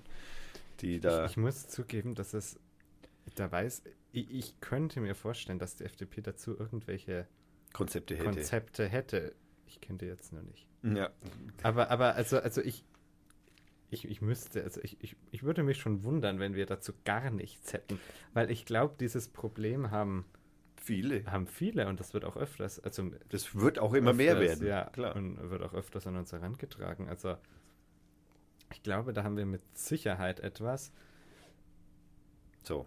Ob wir da aber, also, also, also ich denke, also es, sollten wir was Sinnvolles haben, aber also ich werde es mal nachrecherchieren, was da unsere Beschlusslage dazu ist, aber sollten wir da was Sinnvolles dazu haben, Das ist uns Wissen. werde ich es euch mitteilen. Habt ihr irgendwas sowas wie einen Stammtisch? In Fürth, Mhm. nee, in, in, aber in Fürth gibt es einmal die Woche, nee, äh, einmal im Monat äh, ein liberales Stadtgespräch heißt es. Da wird fast regelmäßig ein Referent, also vielleicht drei von vier Mal kommt ein Referent, in der Regel aus Fürth. Also zum Beispiel die, die Schulreferentin war mal da, äh, nee, nee, der wäre ja der Markus Braun, der war nicht da, aber ähm, Gleich, für Gleichstellung war mal jemand da, der, der Gleichstellungsbea oder die Gleichstellungsbeauftragte der Stadt Fürth war mal da, also verschiedene Leute. Dann von der Handwerkskammer kommt immer mal wieder jemand und der berichtet so aktuelle Probleme, was er sich von der Politik wünscht. Unser Mhm. Fürth, der einzige Fürther Stadtrat, den wir zurzeit haben, berichtet aus dem Stadtrat. Das ist immer ganz nett. Wann ist der? Jeden dritten Dienstag im Monat in äh, der Kneipe Wolfshöhe Ja. ja. Oben am Bad. am Bad. Ist die nicht am Bad oben? Am Ach Bad. nee, das ist, äh, das Am ist Bad, die, ne? nein, nein, nein, die ist, ist, die, die ist äh, Richtung Bei der Klinikum rauf. Christkönigkirche. Ja, ja, ja, genau, genau, ja, ja, genau. Hinterm Altenheim ist Ja, ja, gleich. genau, ja, ja, da, hatten, da, ist, da, da treffen sich die Humanisten auch. Im Ah, Übrigen. okay. Ja, genau. Alles klar. Schreibe ich noch mit in die, schreibe ich noch mit auf die Homepage mit drauf. Genau, ja, danke schön. Cool. Dann, Brauchen wir noch ein Foto? Aber Brauchen wir noch ein wir Foto? Auch ohne Mikro machen? das machen wir auch ohne Mikro. So, meine lieben, verehrten äh, Hörerinnen und Hörer, ich habe mich sehr gefreut, in der Nähe hier sitzen zu haben. Ich habe mich auch sehr gefreut für die Einladung, Dankeschön.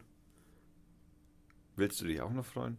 Ich, ja, ich habe mich jetzt. Ich, ich dachte, da wechseln wir uns auch ab. Also, Aber na gut. Ja, schön, dass du da warst.